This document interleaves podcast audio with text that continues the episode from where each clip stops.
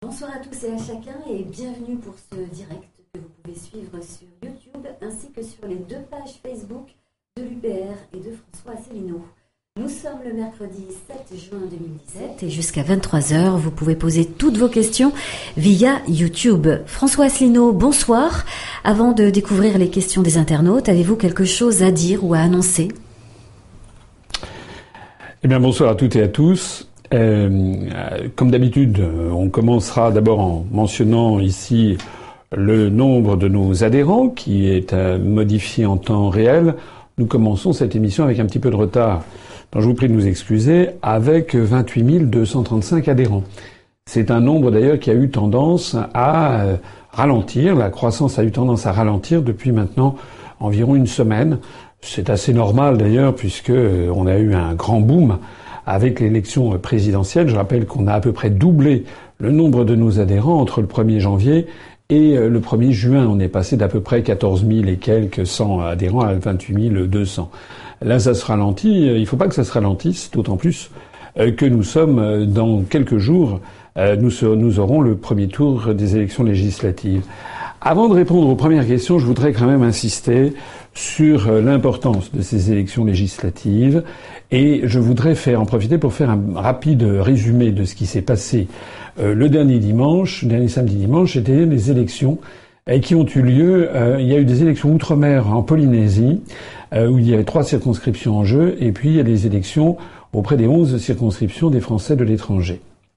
Donc il y a eu 14 élections législatives. a une première chose que je trouve personnellement assez choquante, pour ne pas dire scandaleuse, c'est que ces élections ont eu lieu avant les élections métropolitaines et que les résultats ont été connus dans la foulée.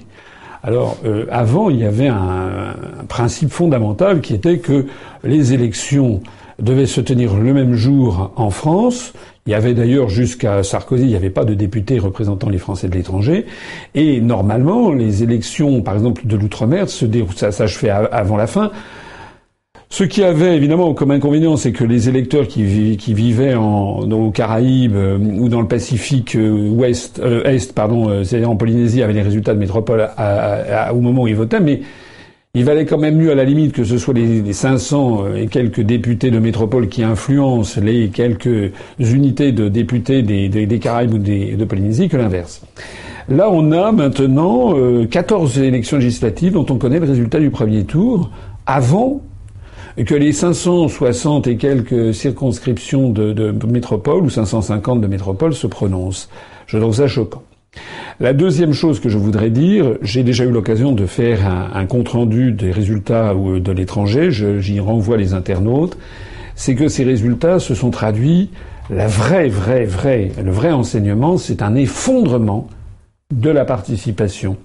Il est vrai que les Français sont fatigués de la politique. Ils ont eu droit depuis le mois d'octobre dernier à la préparation puis aux primaires des républicains, les primaires des socialistes, les primaires de ELV, les affaires Fillon qui ont gavé les Français pendant plusieurs semaines, puis la préparation de l'élection présidentielle, les, les, les, les chants, les, les, chants grégoriens en l'honneur de, les chants de grâce en l'honneur de, de Saint Macron, etc., etc., puis l'élection présidentielle, le premier tour, puis le deuxième tour, et puis ensuite les élections législatives. Et on arrive maintenant à l'été, et beaucoup de Français sont fatigués.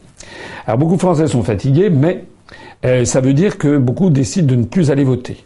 C'est ce qui s'est passé aussi bien euh, en Polynésie que surtout surtout euh, euh, dans les, chez les Français de l'étranger, il y avait 44% des Français résidant à l'étranger inscrits dans les consulats qui avaient voté au premier tour de l'élection présidentielle. Là, il n'y en a eu que 19%. Ça veut dire que 81% des Français inscrits sur les listes électorales à l'étranger ne sont pas allés voter au premier tour des législatives. Et ça veut dire que le nombre, la participation a été divisé par plus que deux. Il y a eu un effondrement. C'est le premier enseignement. Le deuxième enseignement, c'est que face à un tel effondrement, tous les partis politiques, en fait, ont perdu des électeurs. Des électeurs qui avaient voté en ma faveur au premier tour d'élection présidentielle, qui ont voté en faveur d'un candidat de l'UPR. Alors, c'est évidemment un résultat mauvais. Mais ça n'est pas résultat pas si mauvais que ça. C'est un, un, peu la bouteille à moitié vide et à moitié pleine parce que tous les autres partis politiques, sauf En Marche, se sont effondrés encore plus rapidement. Madame Le Pen, qui avait fait 6,6% euh, des suffrages aux élections euh, à l'élection présidentielle chez les Français de l'étranger, est tombée à 1, et quelques, 1,3. De telle sorte que, par exemple, nous avions, au premier tour d'élection présidentielle, nous avions représenté 19% des électeurs du Front National parmi les Français de l'étranger, euh, ou, 15%, je sais plus, quelque chose comme ça. Au deuxième tour, on est monté à 29%. C'est-à-dire, on est passé de 15 à 29. DLF de M. Dupont-Aignan a disparu de la scène. D'ailleurs, il avait été capable, il n'a pas été capable de présenter le candidat ni en Polynésie, ni parmi les Français de l'étranger, sauf une circonscription. Nous, nous avions des candidats dans les 14 circonscriptions. DLF de M. Dupont-Aignan n'avait pu présenter qu'un seul candidat, une candidate en l'espèce, et nous avons fait, dans cette circonscription, je crois que c'est la dixième des Français de l'étranger, nous avons fait deux fois plus de voix que M. Dupont-Aignan. France Insoumise également, M. Mélenchon avait fait, je ne sais plus combien, euh, quelque chose comme, je crois, 9% des Français de l'étranger. Il a beaucoup euh, chuté également, de telle sorte que nous étions à 9% des voix de M. Mélenchon au premier tour de la présidentielle, et là on est monté à quelque chose, je ne me rappelle plus les chiffres exacts, je crois que c'est 15 ou 17% des voix de France Insoumise. C'est-à-dire que finalement, nous avons baissé, mais euh, France Insoumise, DLF, le Front National et également les Républicains et également le Parti Socialiste se sont littéralement euh, effondrés. Il n'y en a qu'un seul qui finalement a tiré son épingle du jeu, mais ce sont c'est le parti La République en marche de M. Macron, euh, qui d'ailleurs a passé, M. Macron avait fait 220 000 suffrages, je crois, chez les Français de l'étranger au premier tour de la présidentielle, il est tombé à 120 000, donc il a perdu 100 000 suffrages, mais comme il a moins baissé proportionnellement que les autres, à peu près 52% des électeurs de M. Macron de la présidentielle sont allés voter pour les listes en marche, comme il a moins baissé, comme il y a eu une moindre démobilisation, le score de la République en marche a été particulièrement spectaculaire et ça laisse augurer donc que les Français de l'étranger vont élire presque que des candidats de la République en marche. Alors je vous dis ça pourquoi? Je vous dis ça parce que sur ces 14 circonscriptions, nous avons dépassé 1% des suffrages dans deux circonscriptions. Une en Polynésie française, où Dominique Tixier, que je salue, a réalisé donc plus de 1%, 1,03%, avec un score notamment à Punaauia, qui est dans la banlieue sud de, Ta, de Papeete, euh, où euh, on a fait plus de 2,3%, je crois. Euh, et puis dans également un autre, une autre circonscription chez les Français de l'étranger, pour la onzième circonscription, celle des Français résidant dans toute la zone Asie, où euh, Hong Trinh, notre candidat, euh, a, qui est d'origine vietnamienne, français d'origine vietnamienne, qui porte un nom d'origine vietnamienne, a obtenu un score de 1,3%, je crois assez significatif. Je remercie tous les électeurs euh, polynésiens qui ont porté leur suffrage sur nos candidats, ainsi que tous les électeurs de l'étranger. Mais ça veut donc dire que sur les 14 circonscriptions, nous avons donc deux circonscriptions nous avons dépassé 1%. Je rappelle que pour obtenir les financements publics, il nous faudra avoir 50 circonscriptions où nous dépassons au moins 1%. Nous en avons déjà 14 sur 2, euh, soit 2 sur 14. Je voudrais insister sur quelque chose d'extrêmement important. Si toutes les personnes qui avaient voté pour moi à la présidentielle avaient fait le déplacement ou avaient voté par correspondance pour, pour les députés de l'étranger, nous aurions dépassé 1% des suffrages dans peut-être sept ou huit circonscriptions. Ça veut donc dire que vous avez tous collectivement, nous avons, une responsabilité considérable. Je, je, ne saurais trop insister sur l'importance des événements que nous vivons. Parce que dimanche soir prochain, ça sera trop tard. Dimanche soir, soit nous aurons dépassé 1% dans au moins 50 circonscriptions, et à ce moment-là, l'UPR, le mouvement, recevra 1,42€ par voix obtenue sur toutes les circonscriptions. Soit nous n'y parvenons pas. Si nous n'y parvenons pas, ça veut dire qu'on n'aura pas, pendant cinq ans, nous n'aurons pas, encore pas de financement public. Ça veut dire également que le CSA ne, ne, tapera pas du poing sur la table pour que nous ayons euh, un accès aux grands médias. Donc c'est vraiment, vraiment, vraiment important si en revanche on dépasse 1% dans 50 circonscriptions et qu'on fait, mettons, 200 000 voix, eh bien nous aurons 200 000 par 1,4, ça fait à peu près 280 000 euros par an de financement public qui viendront en surabondance de l'argent que veulent bien, nous, verser nos adhérents et cotisants. Ça change tout parce qu'avec cet argent, on pourra se payer par exemple une télévision web. On pourra se payer quelques permanents. On pourra avoir un siège national plus important que le siège de la rue Erard qui fait 45 mètres carrés, qui est sur deux étages, dont un étage de 20 mètres carrés au sous-sol. On pourra avoir un mouvement qui a plus de moyens pour se faire connaître. Il y a donc une responsabilité colossale, je l'ai dit, je le redis, je le re-redis. Il faut absolument que toutes les personnes qui m'écoutent fassent tout ce qui est en leur moyen pour inciter leurs proches à aller voter pour l'UPR. Chaque voix va compter, chaque voix nous apporte un peu d'argent. J'en profite pour répondre d'ailleurs par avance. J'ai vu sur Internet, il y a quelques mauvais esprits qui disent que l'UPR, que certains partis, en, généralement les petits partis, ou que l'UPR présenterait des candidats pour avoir de l'argent.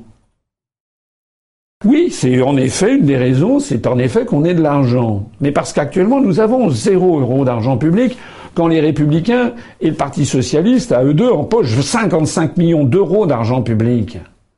Je voudrais d'ailleurs insister au passage sur la modicité des sommes en jeu. Si nous avons, mettons, 200 000 voix, ça fait à peu près 280 000 euros. Si on a 300 000 voix, ça fera, euh, euh, si on a 330 000 voix comme j'ai eu à la présidentielle, ça fera 470 000 euros. Il faut que les gens qui m'écoutent sachent que pour faire l'ensemble des affiches, des, tracts et des bulletins de vote en France ou outre-mer, nous avons dépensé plus de 800 000 euros.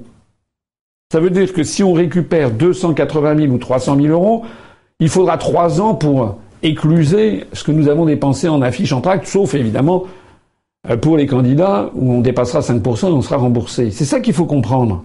Hein. donc les mauvais esprits qui disent qu'on ferait ça pour gagner de l'argent devraient méditer cela c'est que cet argent, c'est le vôtre, avec lequel les 800 000 euros, c'est celui que les adhérents et cotisants nous ont donné, puisque je le rappelle, nous avons zéro euro d'emprunt bancaire et nous avons zéro euro de financement public. Voilà, c'était l'introduction, elle est un peu longue, mais j'insiste, c'est la chose la plus importante. C'est dimanche que ça se passe, nous sommes mercredi, il reste demain, jeudi et vendredi pour faire campagne sur le terrain, pour distribuer des tracts, pour euh, coller des affiches, etc. Il reste la journée de samedi pour éventuellement faire une réunion publique. Et ensuite dimanche. Ensuite, ça sera fini pour cinq ans jusqu'aux prochaines législatives, à moins qu'il y ait une dissolution entre-temps. Mais pour cinq ans, nous aurons, pour les législatives, soit l'argent public, soit pas d'argent public, soit une ouverture des médias, soit pas d'ouverture des médias. Et la prochaine élection nationale, ça sera dans deux ans, les élections européennes de 2019. Songez-y, c'est en ce moment, c'est pas pas dans cinq jours qu'il va falloir se réveiller, c'est en ce moment qu'il faut se mobiliser. Ceci étant posé, je réponds à la première question qui m'est posée. Alors la première vous est posée par Alex Loman qui s'interroge sur l'une de vos analyses concernant les effets positifs de la sortie de l'euro et notamment sur une dévaluation du franc par rapport à l'euro. Et il se demande si vous avez envisagé la possibilité inverse d'une appréciation du franc vis-à-vis de l'euro. Est-ce que ce scénario ne remettrait pas en cause vos thèses? Ah, c'est une critique qu'on m'avait rarement fait, jamais faite, donc c'est je l'accueille bien volontiers. C'est la première fois qu'on me dit ça.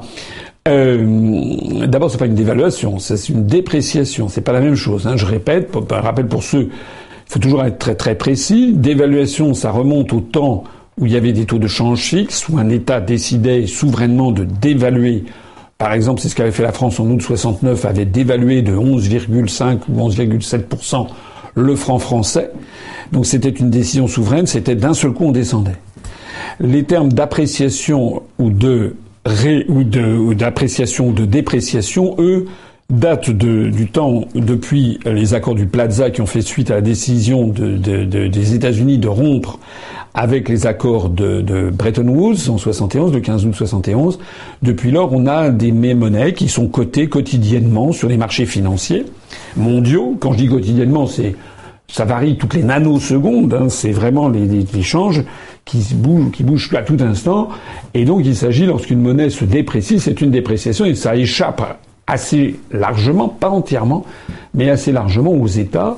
Il y a des banques centrales qui peuvent intervenir quand même pour racheter une monnaie, la monnaie nationale, s'ils estiment qu'elle est en train de se déprécier trop, euh, ou pour la vente si elle est en train de trop s'apprécier. Euh, mais euh, on ne lutte pas non plus contre l'océan, c'est-à-dire que s'il y a des grands mouvements de fonds, une banque centrale nationale ne peut pas s'opposer à une forte dépréciation. Alors la question qui m'est posée, c'était donc est-ce que si le franc, si on sortait de, le franc de l'euro, est-ce qu'au lieu de se déprécier, le, franc s'apprécierait? S'apprécierait ou se déprécierait par rapport à quoi? Je précise, c'est une évidence, mais il faut quand même bien le rappeler pour que les gens aient bien ça à l'esprit, que le jour où la France sortira de l'euro, l'euro restant ne sera plus le même. Ça sera l'euro sans le franc. C'est important. Donc ça sera une espèce d'euro rémanent. La deuxième chose au passage, c'est que la durée de vie de, de cet euro-là sera limitée, parce que très probablement, on aura dans la foulée la sortie de l'Italie, de l'Espagne, de la Grèce, du Portugal, très probablement. Et en fait assez rapidement la désagrégation de l'euro. Mais restons sur le principe que le franc sorte de l'euro, qui est un euro rémanent. Quand on parle d'une dépréciation, comme je l'ai dit, de l'ordre de 10%, c'est par rapport à la valeur actuelle de l'euro vis-à-vis du dollar. C'est ça que ça veut dire. Ça veut dire effectivement que l'euro se déprécierait, le franc nouveau se déprécierait de l'ordre de 10%. Pourquoi j'ai dit 10% C'est pas moi qui l'ai dit. C'est parce qu'il y a des, euh, de nombreux économistes qui euh, signalent, euh, notamment au vu des soldes de, de la balance des paiements courants à l'intérieur du système dit Target 2, je renvoie à mes conférences et à celles de Vincent Brousseau sur le sujet. La France a un solde négatif de l'ordre de 10 milliards d'euros, je crois ça permet aux économistes d'anticiper que la dépréciation serait de l'ordre d'une dizaine de pourcents. Et une autre façon de le voir, c'est que les économistes estiment que depuis 1999, au moment où le franc et le Deutschmark sont entrés dans un, avec un change fixe euh, dans l'euro, euh, eh bien, euh, la, la, compétitivité de l'économie allemande s'est appréciée de 21% par rapport à l'économie française, de telle sorte que l'on estime que pour rétablir l'équilibre des compétitivités entre la France et l'Allemagne, il faudrait que le nouveau Deutschmark prenne environ 14 à 15% et le nouveau franc perde 10% alors l'hypothèse qui est évoquée par cet internaute, c'est une hypothèse inverse, qui consisterait à dire que le, franc gagnerait. Euh, évidemment, tout est possible dans la vie, mais pas tout à fait tout quand même. Il est par exemple impossible que le franc perde. Euh, une fois, j'avais débattu avec quelqu'un euh, que le franc perd de 80% de sa valeur. C'était, j'avais débattu avec un quelqu'un qui était proche de LV qui m'avait annoncé ça. Si le franc se dépréciait de 80%, ça veut dire qu'il y aurait 80% de solde sur toutes les productions françaises. Ça veut donc dire qu'il serait impossible de, de, de, de, maintenir ce, cette dépréciation. Une bouteille de champagne, par exemple, à Tokyo, au lieu qu'elle vale 50 euros, elle ne vaudrait plus que 8 euros. Il y aurait donc un rush des Japonais qui voudraient acheter du champagne, un rush des Chinois, un rush des Américains, un rush des Allemands, etc. Tout le monde voudrait acheter du champagne. Et quand je dis champagne, c'est pour ne pas parler des productions industrielles, des, euh, des foulards Hermès, de ci et de ça.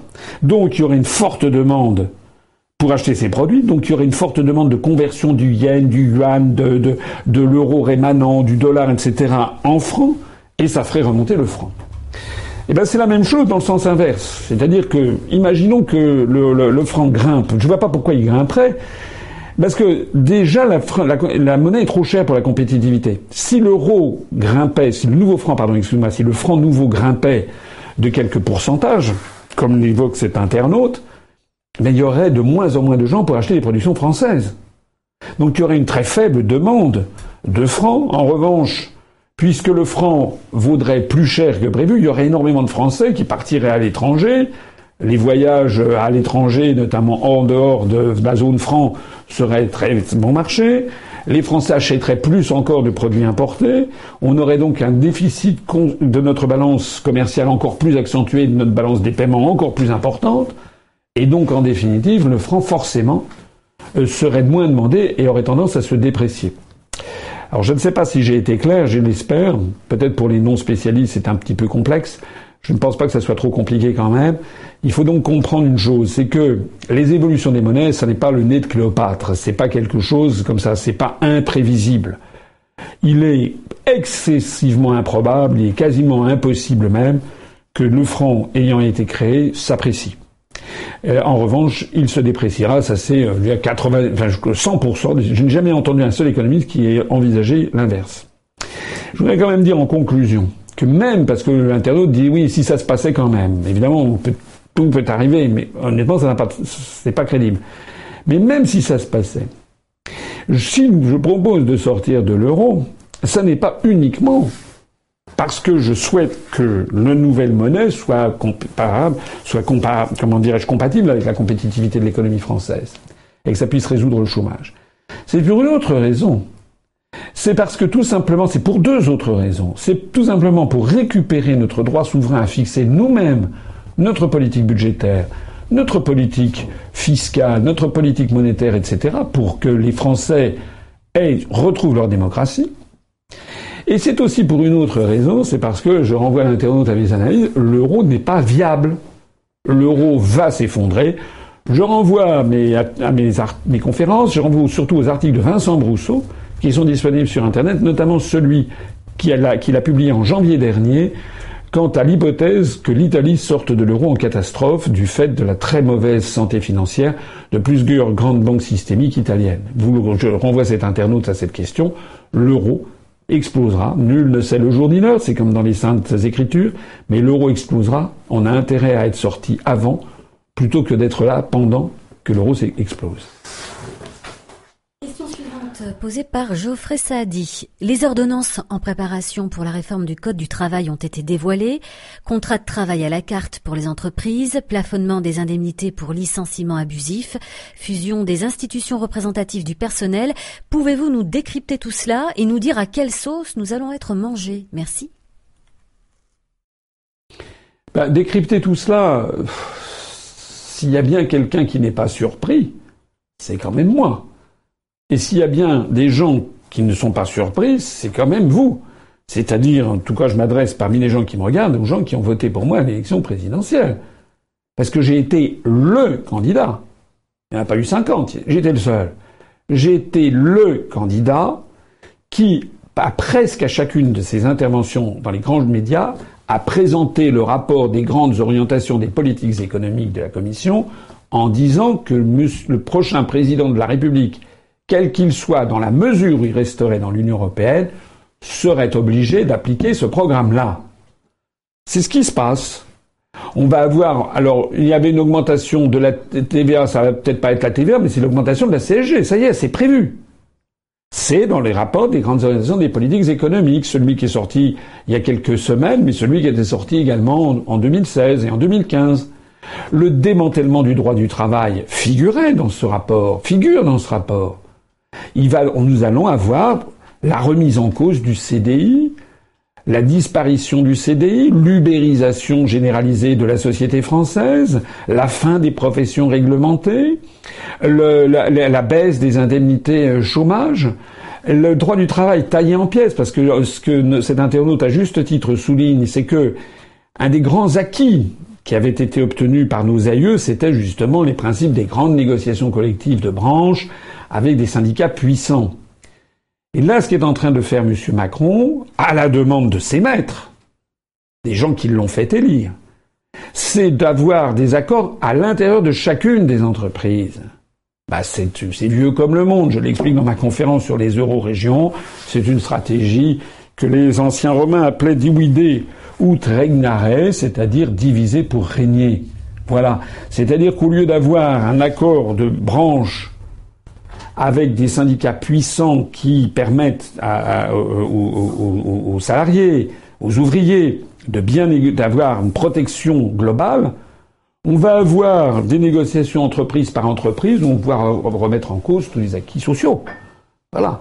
Et en fonction des entreprises, il suffit que dans telle ou telle entreprise, pour des raisons historiques, il y a encore des syndicats un petit peu puissants, on préservera un petit peu mieux. Puis dans d'autres entreprises beaucoup plus récentes, avec quasiment pas de syndicats, ça arrive. Il y a des entreprises où il y a très très très peu de salariés syndiqués. Euh, ou des gens, d'ailleurs, il suffit de voir comment les Français votent pour M. Macron en rang serré parce qu'ils croient benoîtement ce qu'ils entendent à la radio. On va vers une destruction du code du travail. Il y a quelque chose que je trouve peut-être encore plus vicieux que tout, c'est que le gouvernement a l'intelligence de publier ça maintenant. Ça veut dire qu'ils ont attendu les résultats des élections chez les Français de l'étranger, dont je parlais tout à l'heure, et comme ils voient comme ce profil une victoire écrasante, une majorité certainement à l'Assemblée nationale, il n'y a même pas besoin d'avoir 51% des voix pour avoir la majorité à l'Assemblée nationale. Le scrutin uninominal majoritaire à deux tours fait que un parti politique qui a 34 ou 35% des suffrages, il peut tout rafler, ou 70% des voix, des, sièges, pardon, des sièges à l'Assemblée nationale. En publiant maintenant, dans cette espèce d'apathie, euh, d'inertie, d'effet de, de sidération qui frappe les Français en ce moment, où les Français sont fatigués, les Français vont pas voter, c'est pour ça que je faisais mon appel tout à l'heure à se ressaisir, à aller absolument voter pour l'UPR. Si tout le monde baisse les bras, si le seul qui baisse un peu moins les bras que les autres, ce sont ceux qui votent Macron, eh bien le gouvernement sera fondé à dire ensuite, dans quelques jours, dès le 19 juin, hein, dès le lendemain du deuxième tour, dire ben voilà, on va mettre en œuvre les ordonnances. À la limite, il n'y aura même presque pas besoin de faire des ordonnances. D'ailleurs, s'ils ont une majorité absolue à l'Assemblée nationale, rien n'empêche de faire voter des lois comme ça, d'autant plus que les candidats Macron, ce sont pour l'essentiel des opportunistes, des gens sans aucun passé politique, des... Alors c'est bien de ne pas avoir de passé politique, mais ce ne sont pas des gens qui y vont pour des idées. Les gens qui sont avec l'étiquette Macron, ce sont des gens qui y vont pour faire carrière. Et ils devront toute leur carrière à cette seule étiquette. On voit des gens qui sont sortis comme les champignons après la pluie. Nous, les candidats que nous avons présentés, ce sont des gens qui sont adhérents de l'UPR, souvent depuis plusieurs mois, depuis plusieurs années, et qui sont des gens qui sont convaincus des analyses de l'UPR et qui vont, qui rament contre-courant. Alors que dans les, investitures Macron, ce sont des gens comme ça qui, voilà, ils ont, ils ont vu la bonne affaire pour devenir députés. Eh ben, ces personnes qui seront élues députés ne pourront rien refuser à la main qui les nourrit. Ils vont pas mordre la main qui les nourrit. D'autant plus qu'il y a beaucoup de gens sans aucune expérience politique. Donc on peut être très inquiet sur la suite des événements si les Français ne se ressaisissent pas. Et il est temps de se ressaisir. Tant que ça n'est pas fait, ça n'est pas fait. C'est la raison pour laquelle j'insiste à ce point sur la nécessité d'aller voter dimanche prochain et d'aller voter pour l'UPR, qui est le seul vrai mouvement politique d'opposition. De plus en plus de Français commencent à s'en rendre compte. Alors sinon, ben, sinon, on n'aura plus que nos yeux pour pleurer. Nous, nous serons là, on continuera à rester une force d'opposition, bien entendu, mais évidemment, on, on aura, on aura, on n'aura plus qu'à commenter le désastre annoncé qui se profile. Question suivante posée par The Current 2. Bonsoir. Pourquoi souhaitez-vous renforcer le budget de l'armée? Pour ma part, je pense qu'une paix durable passe par un désarmement. Je répondrais très simplement euh, là, un vieil adage romain qui disait si wish pacem para bellum. Voilà, c'est-à-dire si tu veux la paix, prépare la guerre. Voilà, c'est-à-dire que malheureusement, je suis d'accord, moi aussi je suis très pacifique, hein, très pacifiste. Hélas, hélas, hélas, l'expérience des êtres humains depuis plus de 2000 ans montre que la meilleure façon d'assurer la paix, c'est d'être très bien armé. Voilà. C'est comme ça. D'avoir une capacité de dissuasion. C'est d'ailleurs ce qu'avait été l'essence même de euh, la politique de Charles de Gaulle. Charles de Gaulle qui avait décidé de développer la force nucléaire, la force de frappe, et avait développé une doctrine politique qui consistait à sanctuariser le territoire national. De telle sorte que la France était ou affichait être en bon, voulait être en bon terme avec euh, tout le monde.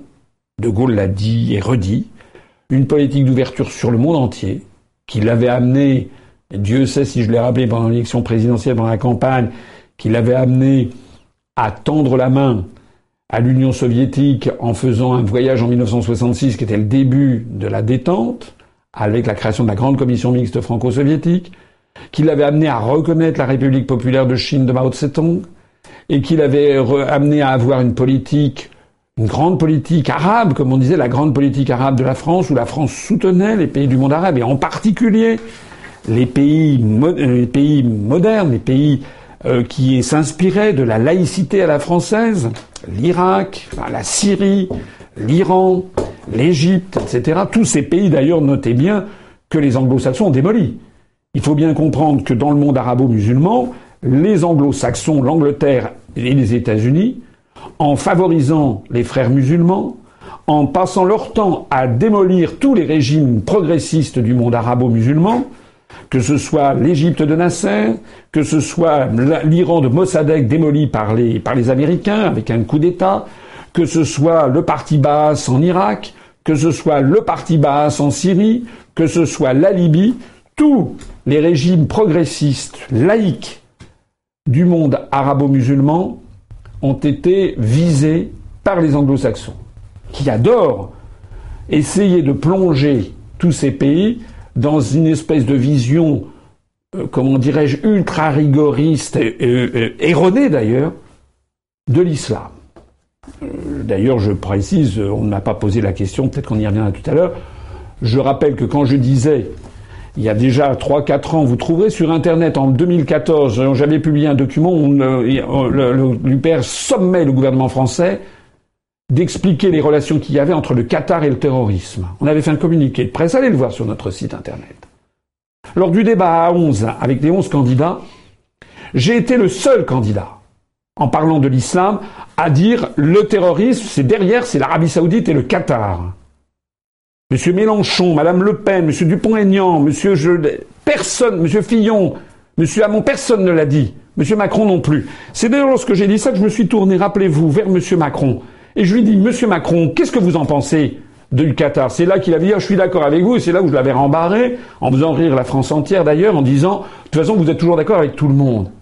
Moi, je me suis fait traiter de complotiste, de conspirationniste, parce que je disais ça il y a trois ans. Vous voyez que maintenant, sur la table, on voit qu'il y a, en effet, maintenant, un certain nombre de pays, l'Égypte, Bahreïn, les Émirats, etc., qui rompent leurs relations diplomatiques avec le Qatar, et Donald Trump, le président des États-Unis lui-même, qui dit le Qatar finance le terrorisme et l'État islamique. Et on n'est pas au bout des révélations. Je reviens à mon propos d'origine. Dans un monde tel qu'il est aujourd'hui, qui devient dangereux de plus en plus, où les États-Unis redémarrent leur course à l'armement, la Russie, la Chine. Ce n'est pas parce que je critique les États-Unis que je, ne vois pas ce qui se passe en Russie, en Chine. Hein. Il y a des gens qui disent à partir du moment où je critique les États-Unis et où je dis du bien régulièrement de, de, la stratégie de Vladimir Poutine, ça n'est pas pour autant que je suis dans la main de Vladimir Poutine, comme certains l'ont dit. Eh bien, je dis que la France, elle doit renouer avec ça, et je veux remonter en effet le budget du ministère français, qui ne s'appelle d'ailleurs plus de la défense, mais des armées, cette ça c'est quelque chose d'extrêmement inquiétant, puisque je rappelle que monsieur, enfin que Charles de Gaulle, lorsqu'il était président de la République, avait décidé que le ministère des Armées s'appellerait le ministère de la Défense, justement parce que la France n'attaquait plus personne, mais qu'elle protégeait son territoire national, donc ça s'appelait le ministère de la Défense, ça a duré des années 60 jusqu'à il y a trois semaines, il y a trois semaines, avec le gouvernement d'Édouard Philippe, le, nom a changé, c'est devenu le ministère des Armées, ce qui signifie une attaque potentielle. Moi, je veux, si euh, un jour je suis élu président de la République, si un jour on a la majorité, on reviendra au ministère de la Défense et on remettra à niveau les armées françaises qui sont tombées actuellement à 1,7% du PIB, le budget des armées françaises, hors pension, je rappelle que les 3% dont j'avais parlé, c'était le niveau auquel on était en 1981. Et donc je pense qu'il faudrait qu'on remonte pendant un quinquennat à ces 3% pour tout simplement remettre à flot l'armée française, qui est dans une situation de débandade dans de nombreuses, dans de nombreux secteurs, la marine, l'aviation, euh, les, les, les, etc. Et puis une fois qu'on sera remonté et qu'on aura remis à niveau l'armée française, on pourra peut-être ensuite euh, ultérieurement redescendre à 2,5% ou 2,3%. Mais actuellement, on est à 1,7 et c'est très insuffisant. C'est pour ça que je l'ai fait. Et je crois que je suis, en disant cela, beaucoup plus pacifiste que les gens qui disent on va faire un désarmement unilatéral, ça c'est la meilleure solution pour être en fait ensuite entraîné dans des conflits terrifiants. Continuez à poser vos questions sur YouTube. Le, direct avec François Asselineau se poursuit. Nous revenons dans quelques instants. En attendant, je vous invite à découvrir ou redécouvrir le candidat Sylvain Gargasson, candidat à la deuxième circonscription des Yvelines.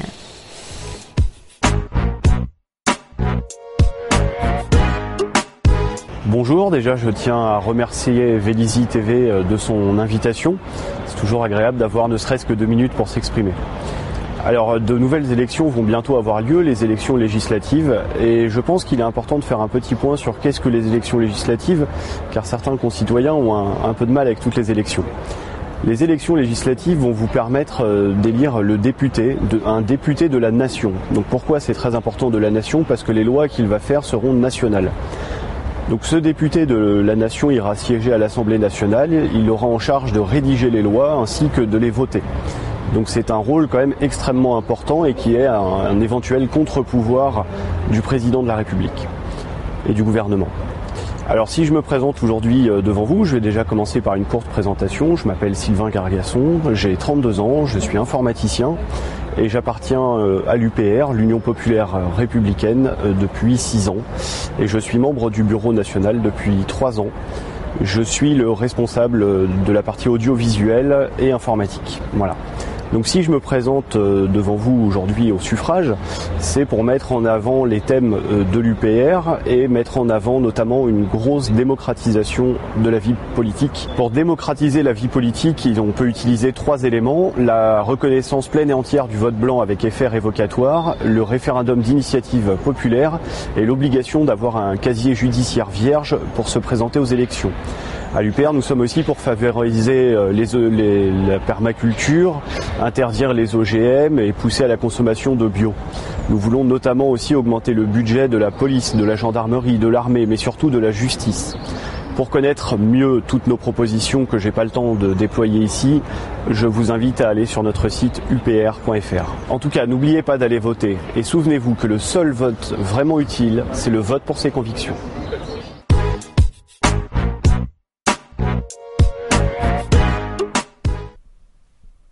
Jusqu'à 23h, vous pouvez poser vos questions en direct à François Asselineau, comme l'a fait par exemple euh, ce, cet internaute Paul Gojal. Bonsoir Monsieur Asselineau, que pensez-vous du coup de théâtre survenu il y a deux jours dans le golfe Persique? Avant de répondre à cette question, un petit mot simplement sur ce que vous venez de, de voir. On va ponctuer ce, petit, direct par euh, euh, deux ou trois euh, petits, clips comme ça, ou avec des, candidats. je le fais bah, d'abord pour montrer que, encore une fois, il y a beaucoup de monde à, à et surtout, je voudrais quand même tirer mon chapeau à nos candidats, à leurs suppléants et aux militants qui sont avec eux. Malheureusement, trop de militants sont, enfin, trop d'adhérents ne sont pas militants. Je lance ici un appel à tous les adhérents qui me regardent pour aller aider dans ces deux tout derniers jours de campagne, aller aider nos adhérents, aller aider nos candidats et nos suppléants. Il y a ici ou là quelques circonscriptions encore où il y a certaines de nos affiches n'ont pas été collées sur tous les panneaux électoraux. Je rappelle qu'on a dépensé 800 000 euros. Donc il faut vraiment se décarcasser. Je sais que tout le monde a euh, une activité professionnelle, une activité familiale, et je remercie ici tous nos candidats et suppléants, mais il y a vraiment, vraiment le feu au lac, il faut vraiment se mobiliser. Un grand merci à tous. Alors la question qui vient d'être posée, bah, à la limite, je, l'avais, dit juste avant. C'était euh, par euh, par prémonition, j'ignorais qu'il y avait cette question. Je ne vais pas répéter ce que je viens de dire. La question concerne euh, effectivement ce coup de théâtre dans le Golfe Persique, c'est-à-dire que le Qatar est maintenant mis au banc des, nations du cru. Il y a plusieurs idées qui circulent. Il y a une idée qui circule, ça serait le contre-coup du passage de Donald Trump, du président des États-Unis, qui lui, semble-t-il, veut vraiment s'attaquer au terrorisme islamiste et qui lui a compris que derrière Daesh et derrière l'État islamique, c'est pas l'écrasante majorité des musulmans ne sont pas d'accord. L'écrasante majorité des musulmans ne sont pas d'accord avec cette vision ultra rigoriste, fanatique, qui a toujours été poussé par les anglo-saxons. Je parlais tout à l'heure le rôle des Britanniques dans la création des frères musulmans. Je voudrais parler aussi du soutien massif des États-Unis d'Amérique aux monarchies les plus rétrogrades du Moyen-Orient, notamment l'Arabie saoudite. Le pays du monde qui viole le plus les droits de l'homme, c'est quand même l'Arabie saoudite, et je parle même pas du droit des femmes. Les femmes sont lapidées en Arabie saoudite, on coupe la main des voleurs. Aucun culte religieux sur le territoire entier de l'Arabie saoudite, qui est grand comme quatre fois la France, ne peut avoir lieu, ce qui est contraire à la charte de l'Organisation des Nations Unies.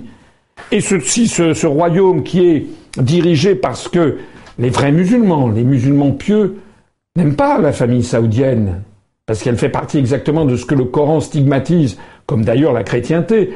Les chrétiens comme les musulmans stigmatisent les hypocrites, l'hypocrisie le pharisaïsme, etc.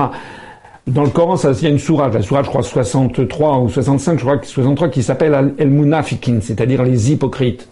Eh bien, ce régime saoudien est tenu à bout de bras par 50 000 soldats américains. Alors, évidemment, lorsque le président des États-Unis en personne arrive, il est allé rafler des centaines de milliards de, dollars de, commandes d'armement parce que les princes saoudiens savent que une pichenette des États-Unis, ils dégagent. Donald Trump, très probablement, a décidé d'attaquer maintenant le Qatar. Parce que le Qatar, enfin d'attaquer, je veux dire, au moins verbalement, de, dire, de dénoncer le rôle joué par le Qatar. Mais comme je le disais tout à l'heure, on n'en est qu'au début des révélations. Ce que je voudrais dire aussi, c'est on apprend aujourd'hui que paraît-il l'émir du Qatar aurait, dégagé, aurait déboursé un milliard de dollars pour récupérer une partie de sa famille qui avait été faite prisonnier euh, je crois, en, Irak, euh, prise en otage fin 2015. Or, ça mettrait aussi en colère toutes les pétromonarchies du Golfe. En attendant, ça veut dire que les choses sont en train d'évoluer très rapidement. Et comme je l'ai déjà souvent cité, vous savez, cette citation tirée d'un d'un auteur tragique de la grecque antique. Le temps est un bavard qui révèle tout. Avec le temps, on est en train de découvrir effectivement que derrière l'État islamique et derrière Daesh, il y a ce que j'ai dénoncé moi-même depuis des années et que les gouvernements français ne voulaient pas dire, c'est qu'il y a des armements et des financements qui viennent de l'Occident. Et le Qatar joue un rôle absolument essentiel.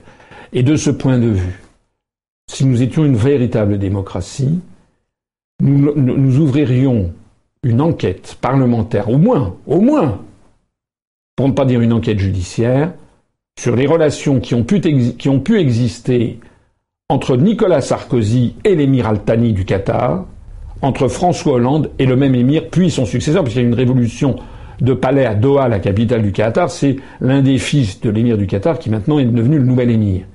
On devrait avoir une commission d'enquête publique où tout mettrait tout sur la table sur les relations entre Sarkozy, les Républicains, le Parti socialiste, François Hollande et le Qatar.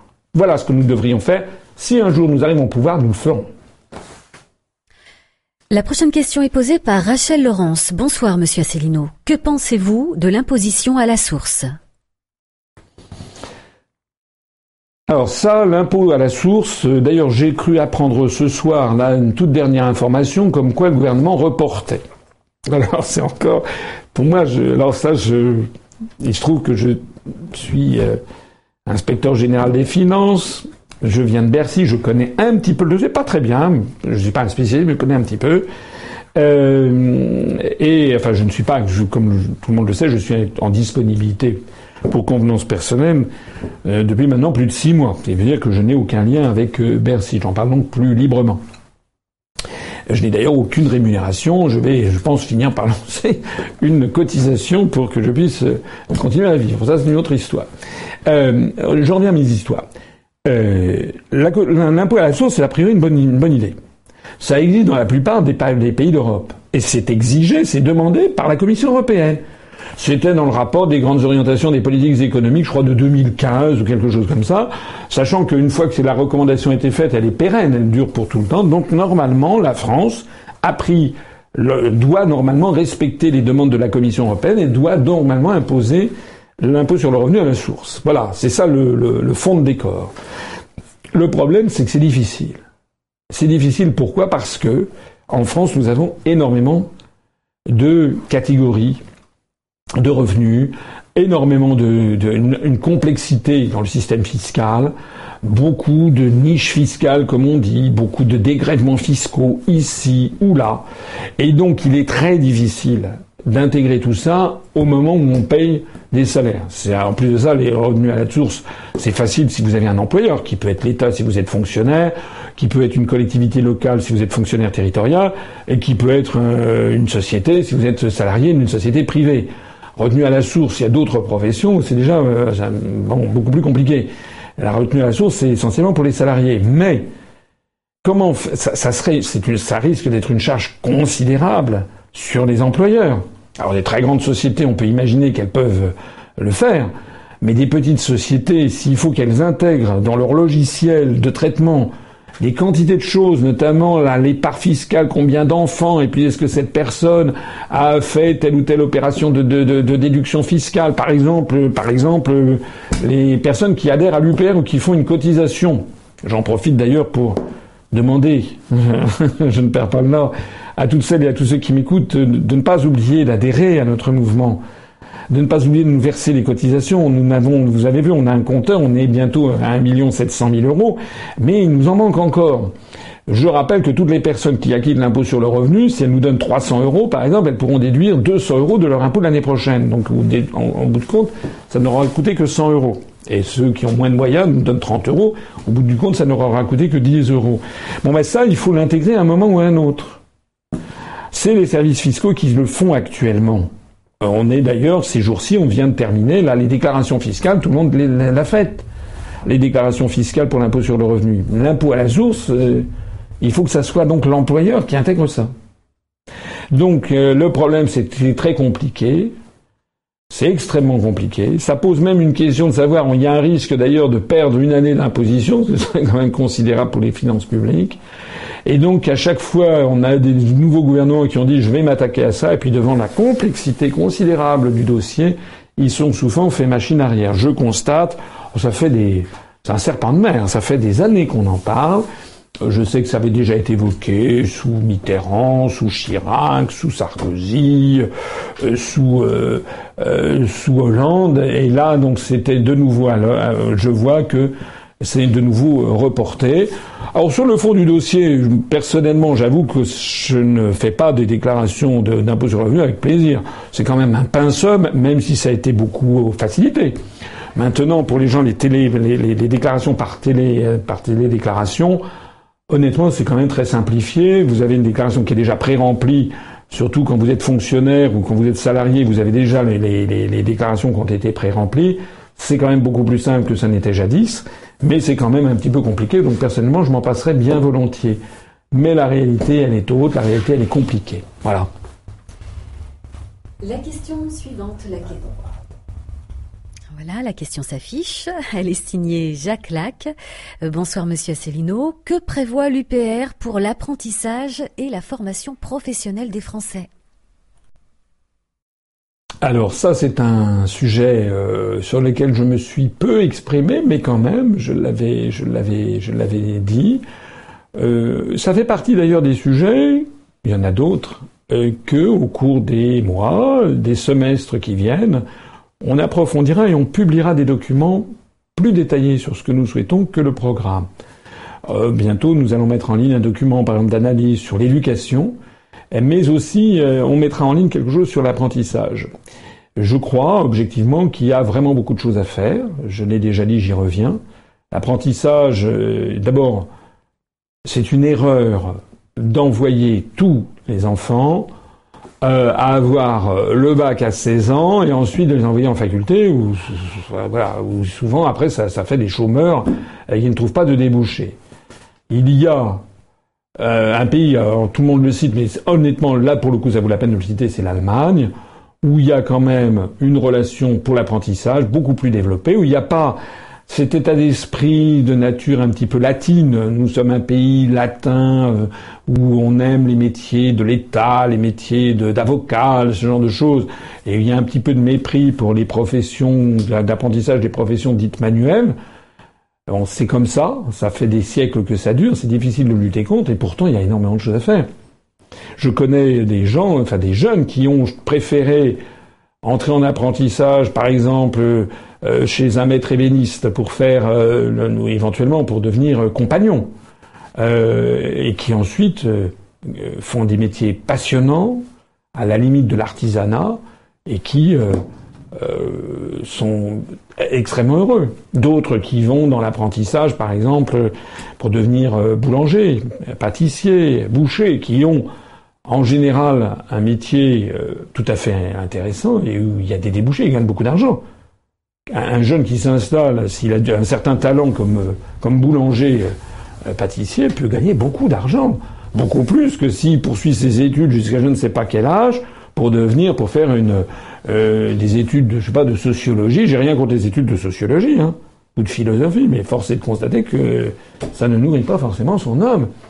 De façon générale, les chambres de commerce et d'artisanat en France sont euh, ont développé une, des relations publiques qui consistent à dire qu'elles sont le premier employeur de France. Et c'est vrai.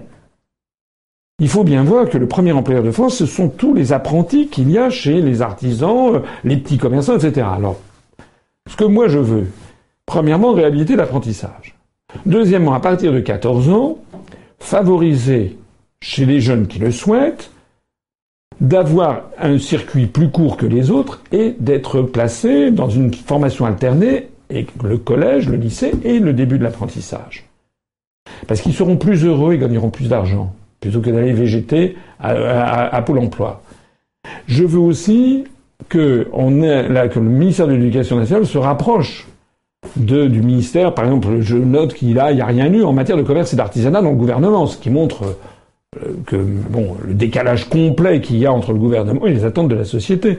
Un ministère du commerce et de l'artisanat impuissant devrait être créé et que ça soit pas un petit, un petit ministère comme on dit d'habitude. Parce que le petit commerce, par exemple, j'ai dit aussi que je voulais faire imposer le respect de la loi Royer.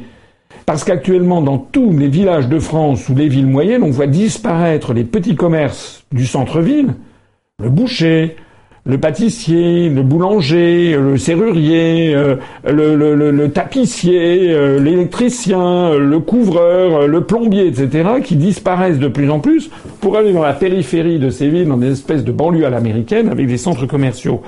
C'est pourtant chez ces commerces de proximité qu'on va créer de l'emploi.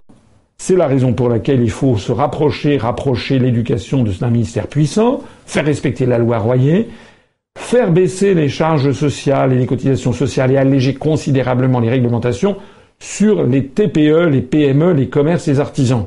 C'est eux qui créent de l'emploi.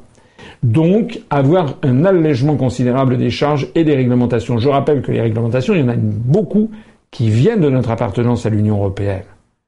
C'était un des motifs importants qui a motivé le Brexit au Royaume-Uni, c'était justement toutes ces réglementations qui viennent de Bruxelles, alors que les grandes sociétés qui exportent, notamment vers les pays de l'Union européenne, respectent ces réglementations, on ne peut pas s'en passer puisque c'est un accord unanime. Mais il n'y a que 180 000 entreprises en France qui exportent.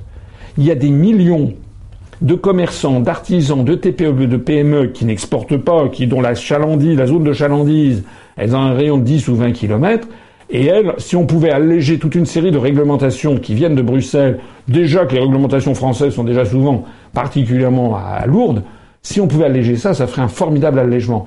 Alléger les cotisations également, les TPE, les PME, les, les commerçants et artisans. Et comment? J'ai déjà dit que nous, nous avons un programme d'économie drastique. Suppression de 4209 postes d'élus. Je renvoie à mon programme présidentiel.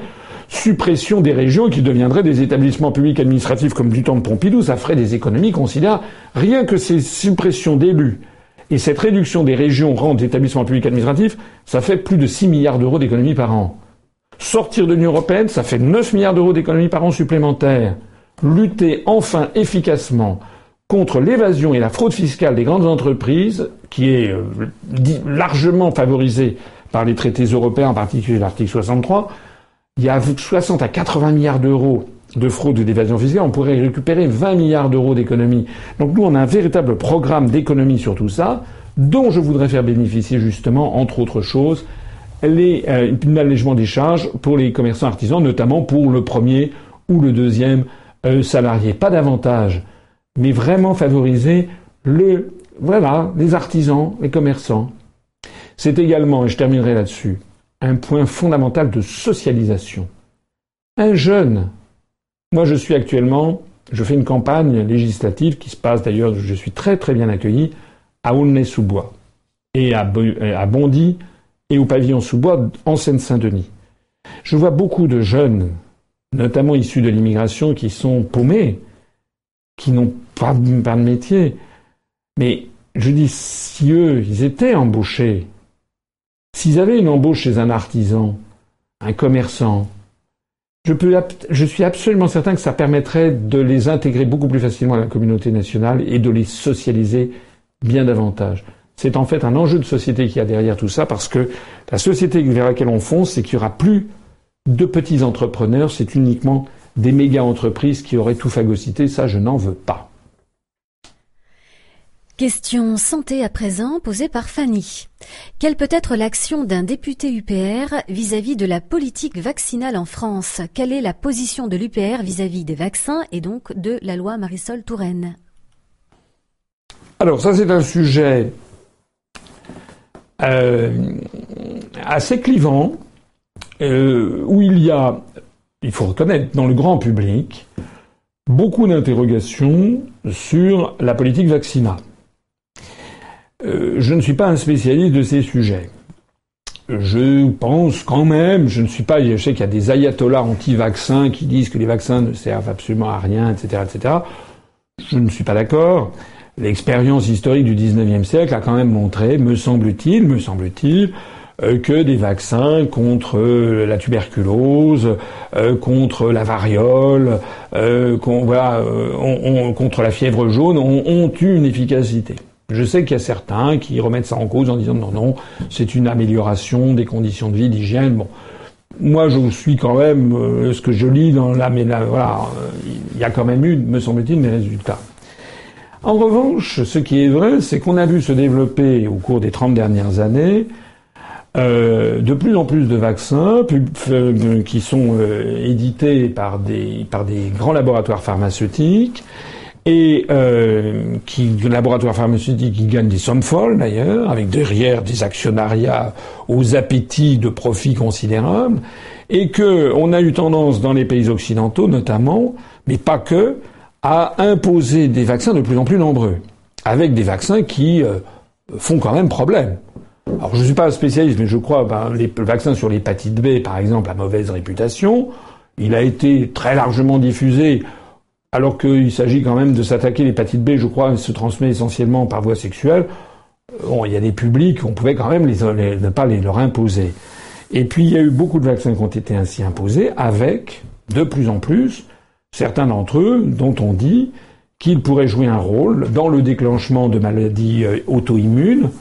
Des vaccinations sont mises en cause, notamment dans le développement de sclérose en plaques à des stades juvéniles, ou du moins à la vingtaine, des gens qui ont euh, une sclérose en plaques à partir de 18 ou 20 ans, euh, mais également, euh, on en parle de plus en plus aussi dans le développement de, de, phénomènes comme les jeunes qui sont atteints d'autisme.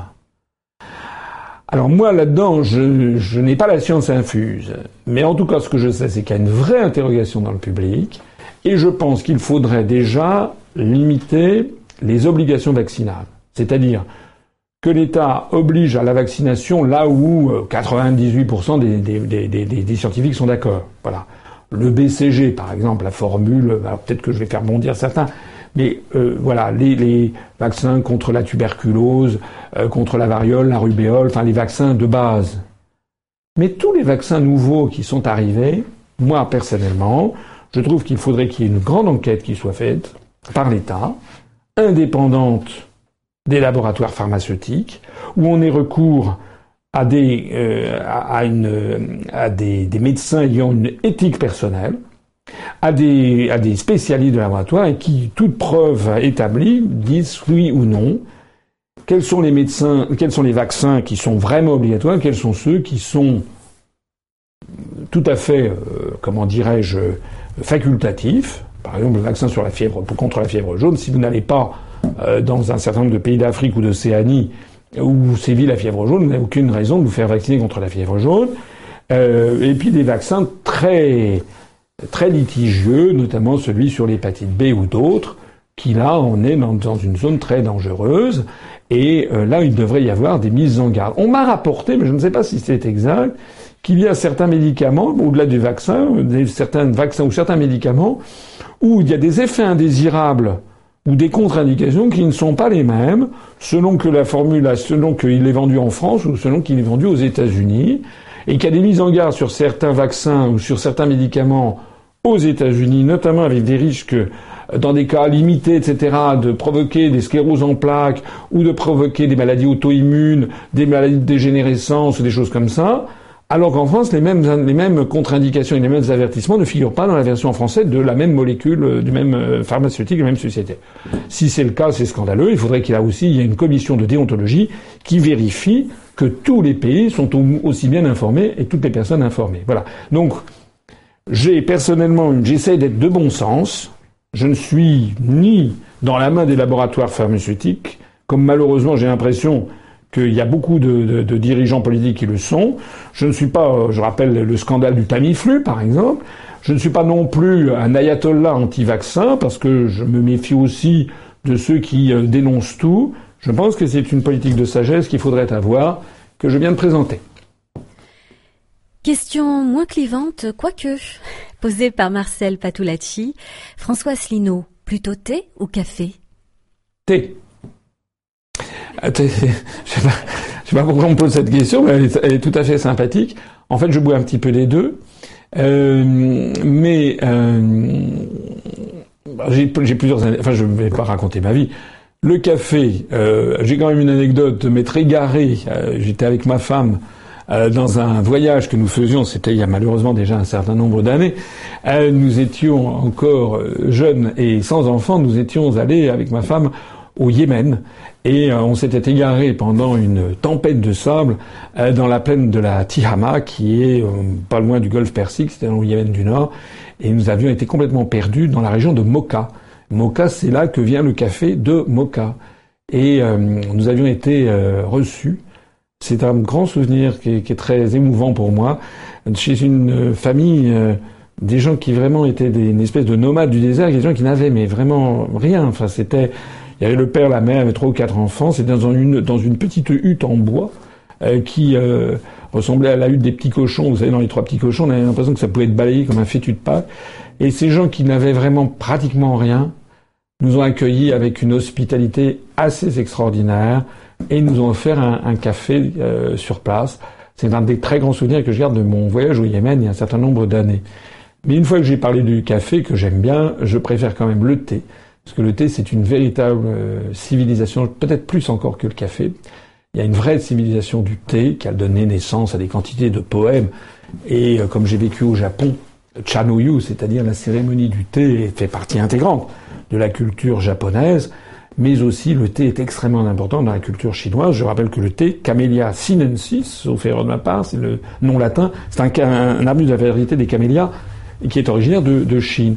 On ne peut pas comprendre l'Extrême-Orient si on ne comprend pas le thé. On ne peut pas comprendre non plus la colonisation du sous-continent indien euh, par les Anglais sans connaître le thé, puisque les Anglais voulant économiser les devises dans le commerce extérieur avec la Chine, puisqu'ils achetaient beaucoup de thé, ont décidé d'implanter cet, arbrisseau en Inde, notamment dans la région de Darjeeling, au Sri Lanka vers les années 1840, dans les hauts plateaux, et puis ensuite en Afrique de l'Est. C'est d'où le développement de toutes, les, de toutes les variétés de thé. Mais je m'arrête là, sinon, mais peut-être qu'un jour je vais faire une conférence spécifique sur le thé dont je suis un grand amateur. En tout cas, c'est passionnant. Vous pouvez continuer à poser toutes vos questions euh, via YouTube. Le direct avec François Asselineau se poursuit dans quelques instants. Je vous invite à découvrir Lauriane Mollier, 24 ans, étudiante, candidate de la deuxième circonscription de Savoie. Bonjour. À l'UPR, nous avons décidé de lire attentivement les traités européens que nous avons signés. Et bien que ces traités soient à l'échelon national, ils auront bien un impact direct et concret dans notre circonscription. Par exemple, Bruxelles nous demande de privatiser nos barrages. Ces barrages qui ont été construits par nous, Savoyards, et qui ont été depuis bien longtemps amortis. Accepteriez-vous que ces biens communs aillent enrichir des actionnaires privés? Un autre exemple. L'article 39 du TFE nous pousse à une agriculture de plus en plus productiviste, qui pousse à enfermer nos vaches dans des usines à lait ou à viande, quitte à détruire nos labels nous devons protéger notre agriculture de montagne et renforcer le système des coopératives sans, bien entendu, renoncer aux aides agricoles qui sont, et ça peu de Français le savent, déjà payées par eux. L'Union européenne veut aussi soumettre notre système de santé à la loi du fric. Cela se traduit par exemple par la fermeture progressive de l'hôpital de Moutier, qui serait, selon eux, pas assez rentable. L'argent, justement, notre appartenance à l'Union européenne nous coûte chaque année en coût direct 9 milliards d'euros et en coût indirect 34 milliards d'euros. ce qui nous pousse à une politique d'austérité et à la dette. L'Union européenne est censée être un symbole de paix et de prospérité. C'est ce qu'on entend depuis l'école. Mais la réalité est tout autre. C'est une compétition sans fin entre les États qui se fait au détriment de nous, les peuples. À vous de choisir si vous préférez un symbole trompeur plutôt que de voir la réalité telle qu'elle est. N'oubliez pas que le 11 juin, votre vote offrira 7,10€ à un parti politique. À vous de choisir lequel. Bonjour. Et on salue tous les Savoyards. Hein. C'était Lauriane Mollier, candidate de la deuxième circonscription de Savoie. Le direct avec François Asselineau, c'est bien sûr jusqu'à 23h, 23h15 environ. Et on continue avec une question d'Abraham Phoenix. Une question d'éducation, me semble-t-il. Oui. Alors, pourquoi ne commentez-vous jamais le démantèlement de l'éducation nationale et sa mise au pas des rythmes scolaires et des apprentissages européens? Avant de répondre à cette question, un grand merci à Lauriane, en effet, à une de nos euh, une de nos candidates, voilà, qui euh, se décarcasse pour essayer de porter euh, la parole de l'UPR. Si vous habitez en Savoie, n'hésitez pas à aller lui donner un coup de main, à donner un coup de main aussi aux autres candidats en Savoie, hein, Adrien Riondet par exemple, et puis tous les autres, je vais pas les citer, et aussi à faire voter pour pour eux. Elle le mérite, Lauriane. Elle le mérite, et tous nos candidats le méritent. Euh, je rappelle aussi que n'hésitez pas à adhérer. 28 244. Voilà, nous avons eu 9 adhésions depuis le début de cet euh, entretien en direct. Adhérez, adhérez, adhérez. Voilà, je ne me cesserai pas de le, de le dire. C'est ça qui fait notre force. C'est ça qui fait peur aux dirigeants actuels. J'ai pas parlé, il y aura peut-être une question là-dessus tout à l'heure, j'en sais rien, euh, de nous démêler en ce moment avec le ministère de l'Intérieur. Voilà, plus nous avons d'adhérents et plus ils, ils ne savent plus comment faire pour nous baïonner. La question qui vient de m'être posée euh, par cet internaute, euh, je, trouve que c'est une critique qui n'est pas injustifiée. C'est-à-dire, je trouve que c'est une critique que j'admets. Euh, je pense que je n'ai pas assez, nous n'avons pas assez parlé des questions d'éducation, peut-être depuis maintenant un certain nombre d'années. Pas plus d'ailleurs que nous devrions. Je pense qu'on devrait parler davantage aussi des questions concernant euh, la justice, euh, l'éducation, la justice et tout ce qui concerne l'environnement et l'écologie de façon plus générale. Ce sont des sujets. Alors, il faut parler de l'historique de l'UPR. Je rappelle que notre mouvement politique met de côté les sujets clivants pour rassembler les Français sur ce qui est de plus important, c'est récupérer notre souveraineté nationale. Mais c'est vrai que il faut, euh, il faut quand même qu'on aille un petit peu plus dans le détail sur les questions d'éducation, en marchant sur des œufs, encore une fois. Euh, il y a ce que je pense, et puis il y a ce que doit être la position du parti euh, de l'UPR. personnellement, je l'ai dit tout à l'heure, on va publier dans quelques jours une vraie étude, une longue étude qui a été faite par notre groupe de réflexion sur les questions de pédagogie et d'enseignement et qui a été peaufiné euh, par Anne Limoges, qui est notre responsable d'éducation euh, à l'UPR. Donc euh, c'est déjà sous le coude depuis quelques jours, je suis en train de, de, relire le document, etc. Je souhaite toujours que ce que nous publions soit le mieux possible, qu'il n'y ait pas de faute d'orthographe, pas de coquille, qu'il n'y ait pas d'incertitude et d'imprécision. Je pense que le document sera intéressant. Il répondra d'ailleurs à un certain nombre des questions qui sont posées. Moi, je dirais de façon générale que je suis assez scandalisé, pour ne pas plus dire plus, de la dégradation de l'enseignement public, et je pense qu'il y a une volonté derrière de sabotage. Ou alors, si c'est pas du sabotage, c'est vraiment, vraiment de, une, irresponsabilité euh, totale. Voilà. Euh, je trouve que, je l'ai déjà dit, je le redis, j'ai quand même dit pendant la campagne, euh, tout ce qui va vers la dégradation de l'enseignement public favorise en fait, au bout du compte, les catégories sociales les plus favorisées de la population française et défavorise les, catégories sociales les plus faibles, les moins cultivées, celles qui ont la chance, les enfants qui n'ont pas eu la chance de naître dans un milieu social favorable, favorisé, risquent de risquent d'être, de ne pas pouvoir s'en sortir. C'était toute la gloire de l'enseignement républicain, justement, que à l'école on mettait de côté la, position des parents, d'où d'ailleurs le tablier à l'école. Maintenant, alors, tablier, on dit oui, vous enrégimentez. Oui, on n'enrégimente pas, mais on a qui à la place? On a des, enfants, certains portent des griffes Nike, etc. dans les, cours de récréation. Donc en fait, ils sont enrégimentés par les grandes sociétés. Et on voit dans les cours de récréation, c'est à qui va frimer l'enfant parce que ses parents ont de l'argent. Et ceux qui n'en ont pas, ils font comment? On a dévalorisé l'idée de l'effort. Je l'ai dit pourtant pendant la campagne. Nous, on veut revenir à l'effort, la notion d'effort. Parce que c'est de, la démagogie scandaleuse que de faire croire qu'il n'y a pas d'effort pour apprendre. Si apprendre, ça nécessite de l'effort. Moi, j'étais, pas un scoop, je sais que c'est un peu immodeste de le dire, mais c'est la vérité. J'ai toujours été un très bon élève quand j'étais petit. Voilà, j'étais, j'avais toujours, j'ai premier ou deuxième tout le temps.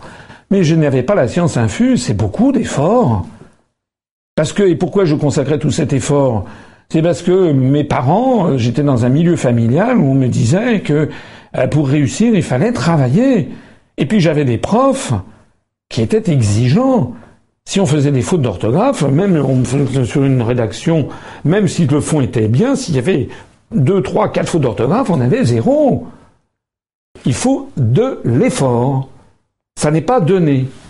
Et si on demande aux enfants de l'effort, c'est comme, c'est exactement comme, imaginons par exemple des épreuves sportives, on ne demanderait pas d'effort. On aurait quoi? On aurait, on aurait rien. Pourquoi est-ce qu'en matière sportive, on demande à, juste titre Alors moi, en sport, j'étais malheureusement, j'ai pas, pas toutes les qualités, j'étais plutôt nul, je reconnais. Euh, c'était pas mon genre. Mais euh, euh, voilà, les, enfants qui font du sport, S'ils veulent entrer ensuite, devenir, euh, sinon des professionnels, en tout cas, s'ils veulent tout simplement devenir des, champions dans leur, euh, dans leur discipline, éventuellement aller jusqu'à des compétitions au niveau national, voire international, etc., ben je suis désolé, Laure Manoudou, ou tous nos, enfin je dis, je dis je pourrais en citer 50 autres, tous nos champions, euh, olympiques, c'est pas, c'est un effort colossal, par exemple, pour, pour devenir champion de natation. Eh ben, c'est pareil pour le reste. Voilà. Et je trouve que nous devons d'abord réhabiliter la notion d'effort. Nous devons également finir avec le pédagogisme, avec ces, théories fumeuses, euh, que, ça, suffit la, la destruction de la lecture en France. Ce n'est pas possible qu'on continue avec ce système qui a montré, qui a prouvé qu'il ne marche pas. Voilà. Donc il y a un moment à partir duquel il va falloir arrêter ce système et revenir à ce qui a fait que des Français, des jeunes Français, savaient lire et écrire. Quand on a 40% d'une tranche d'âge qui sort de l'école primaire pour entrer au collège et qui a des difficultés de lecture, ça n'est pas normal. Je l'ai déjà dit, j'y reviens.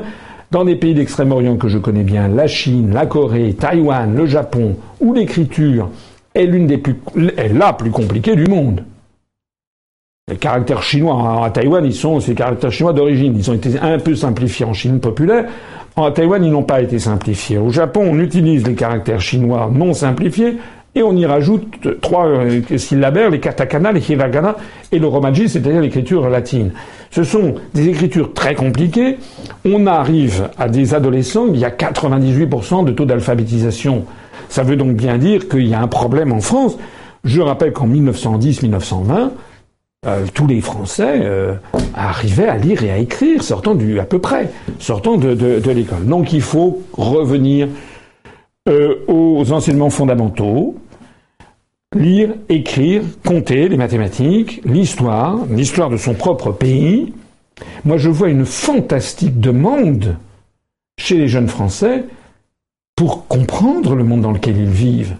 Il n'y a rien qui m'émeut plus, en fait, que de voir comme c'est en ce moment le cas, je le disais tout à l'heure, dans la circonscription de Seine-Saint-Denis, où il y a énormément d'électeurs qui sont des Français d'origine étrangère, des Franco-Algériens, Franco-Tunisiens, Franco-Marocains, Franco-Sénégalais, Franco-Gabonais, Franco-Camerounais, Franco-Congolais, Franco-Maliens, Franco-Ivoiriens, Franco-Haïtiens. C'est l'essentiel, il y a beaucoup. Et combien j'ai vu parmi les gens qui, qui, qui, viennent me voir sur les marchés, quand je vais distribuer des trains, Combien j'en ai vu qui m'ont dit j'ai vu des, j'ai découvert vos conférences, votre conférence sur l'histoire de France, monsieur, ça m'a, j'ai découvert la France avec votre conférence. Les gens qui me disent ça, des gens qui ont des, jeunes qui ont 20 ans, Ils sont sortis du système scolaire, on leur a rien appris sur l'histoire de France, on leur a donné le dégoût de leur propre pays. Donc c'est contre tout ça que je veux revenir. Il faut avoir, il faut donner des bases solides aux enfants et favoriser l'effort, redonner l'autorité aux instituteurs. Il est absolument intolérable d'avoir transformé les, parents en consommateurs. C'est pas de la consommation. Hein. Les parents n'ont pas décidé quoi que ce soit. Il faut avoir, mais ça c'est l'autorité de l'État qu'il faut réapprendre. Et il faut un État qui soit impartial et juste. C'est-à-dire qu'un enfant issu d'un milieu très modeste et qui travaille et qui réussit bien doit pouvoir devenir président de la République. Voilà ce que c'est que la République française. Question suivante posée par Daniel. L'avenir économique français ne passe-t-il pas aussi par la maîtrise de sa zone économique exclusive et donc par l'outre-mer? La réponse est oui. J'en ai beaucoup parlé. Je crois même être le seul, me semble-t-il, à en avoir parlé lors de débats, euh, euh, il me semble. En tout cas, il me semble que j'en avais parlé. J'avais d'ailleurs précisé, je reviens sur une question qui m'a été posée tout à l'heure, sur l'armement français. Il faut qu'on redote le ministère de la Défense, et non pas le ministère des Armées. Moi, je veux revenir au ministère de la Défense.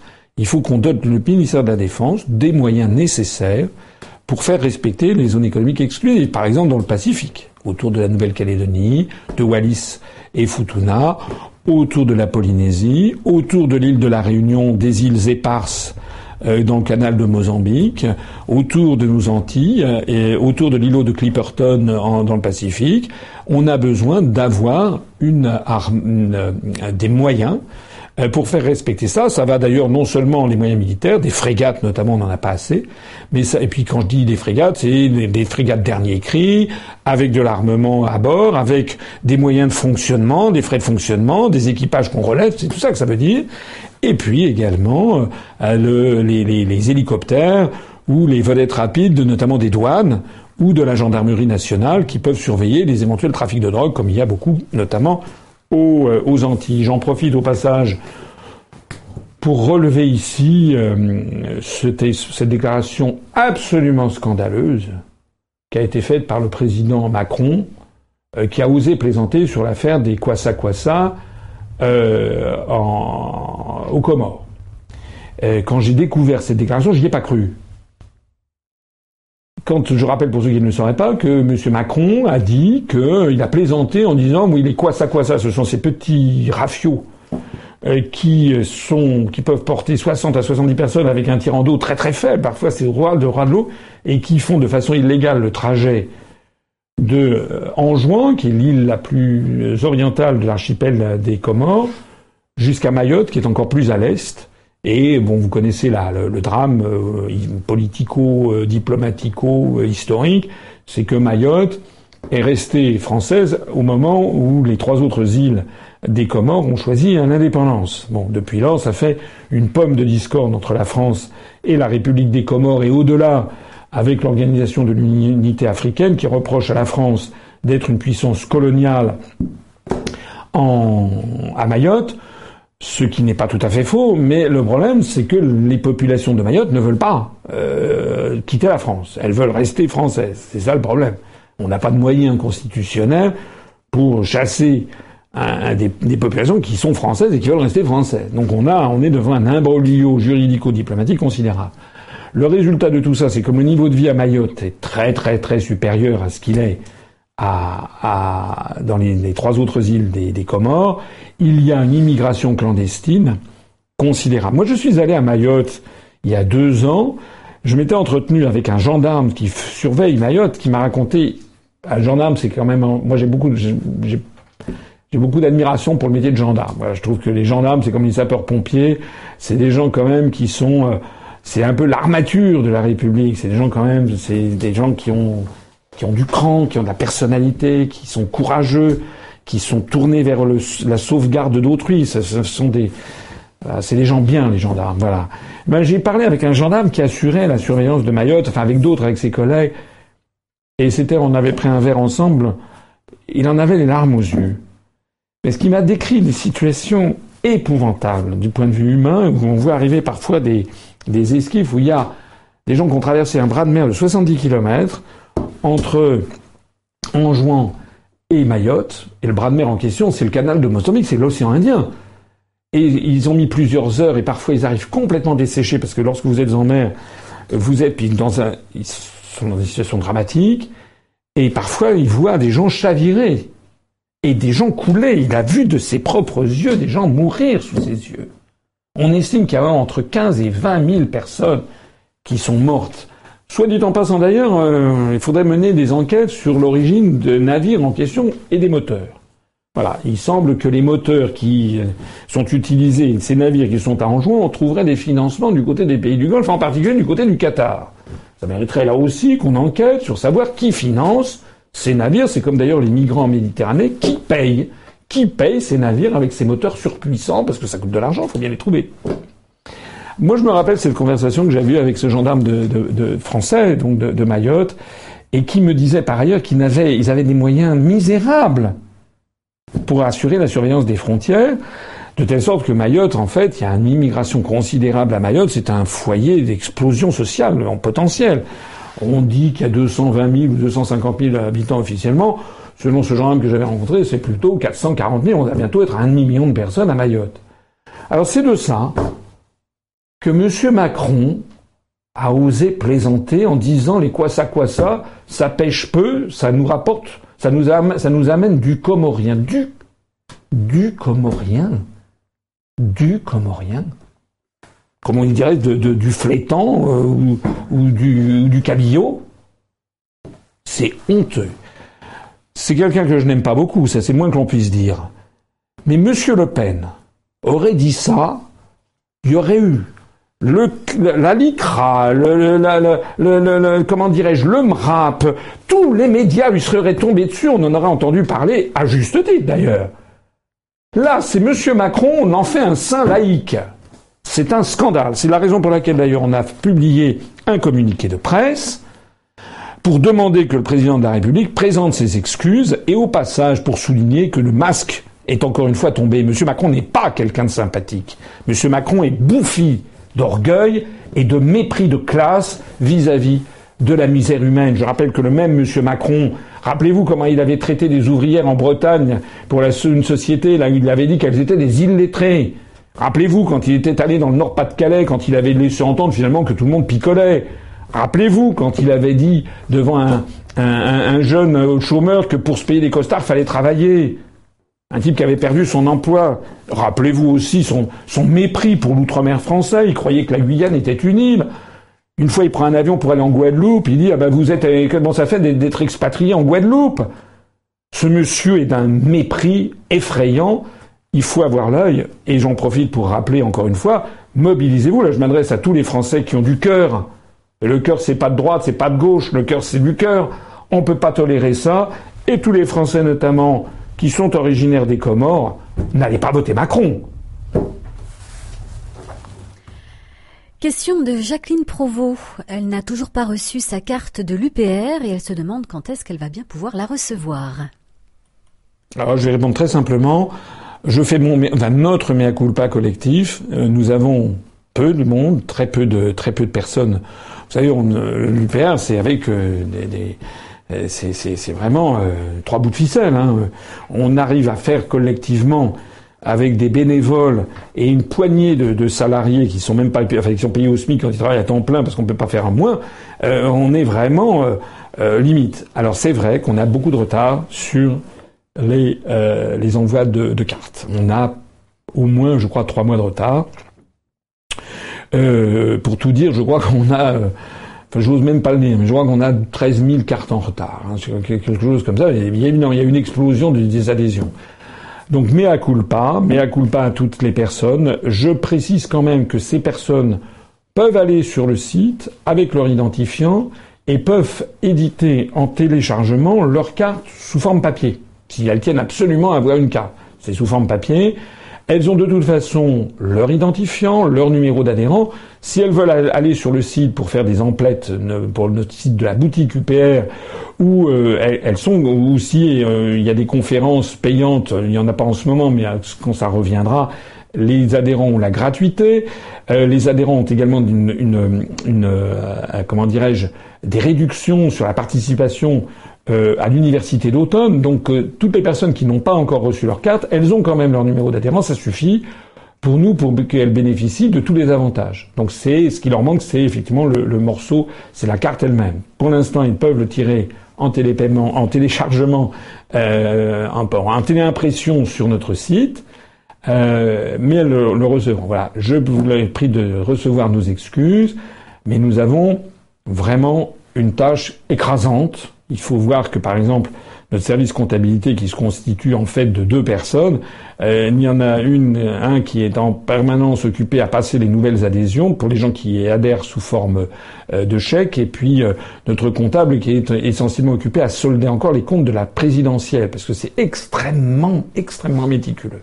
Voilà. Donc effectivement, il y a du retard pour pour ça. J'en profite quand même pour pour dire que ayez quand même de l'indulgence souvent, lorsque les gens ont un peu de tendance à considérer euh, qu'ils sont très très importants, ce qui est vrai, mais ils ne se rendent pas compte qu'il y a des milliers, des dizaines de milliers de gens euh, importants. J'ai vu là aujourd'hui quelqu'un qui nous a écrit, qui était assez mécontent parce qu'il a posé une question à trois jours, ça lui a pas été répondu tout de suite. Mais euh, chaque réponse, quand on a un service courrier qui fait des réponses, ça nécessite au moins une demi-heure. Euh, pour déjà lire, savoir comment répondre, etc. Au moins 30 minutes. Imaginez que 45 millions d'électeurs nous posent une question et qu'il faille répondre, consacrer 30 minutes à chacun. J'ai fait le compte. Si on consacre 30 minutes à chaque, à chaque électeur français qui nous écrit, euh, au total, et sur la base d'une personne travaillant 10 heures par jour, elle devrait passer plus de 3000 lénaires à répondre. Voilà. Donc un tout petit peu de, un tout petit peu de compassion mais vous recevrez votre carte. Je m'y engage personnellement. Question suivante posée par Vince Bono 29. Que pensez-vous faire pour le chômage des jeunes diplômés? Je vote pour vous en tout cas.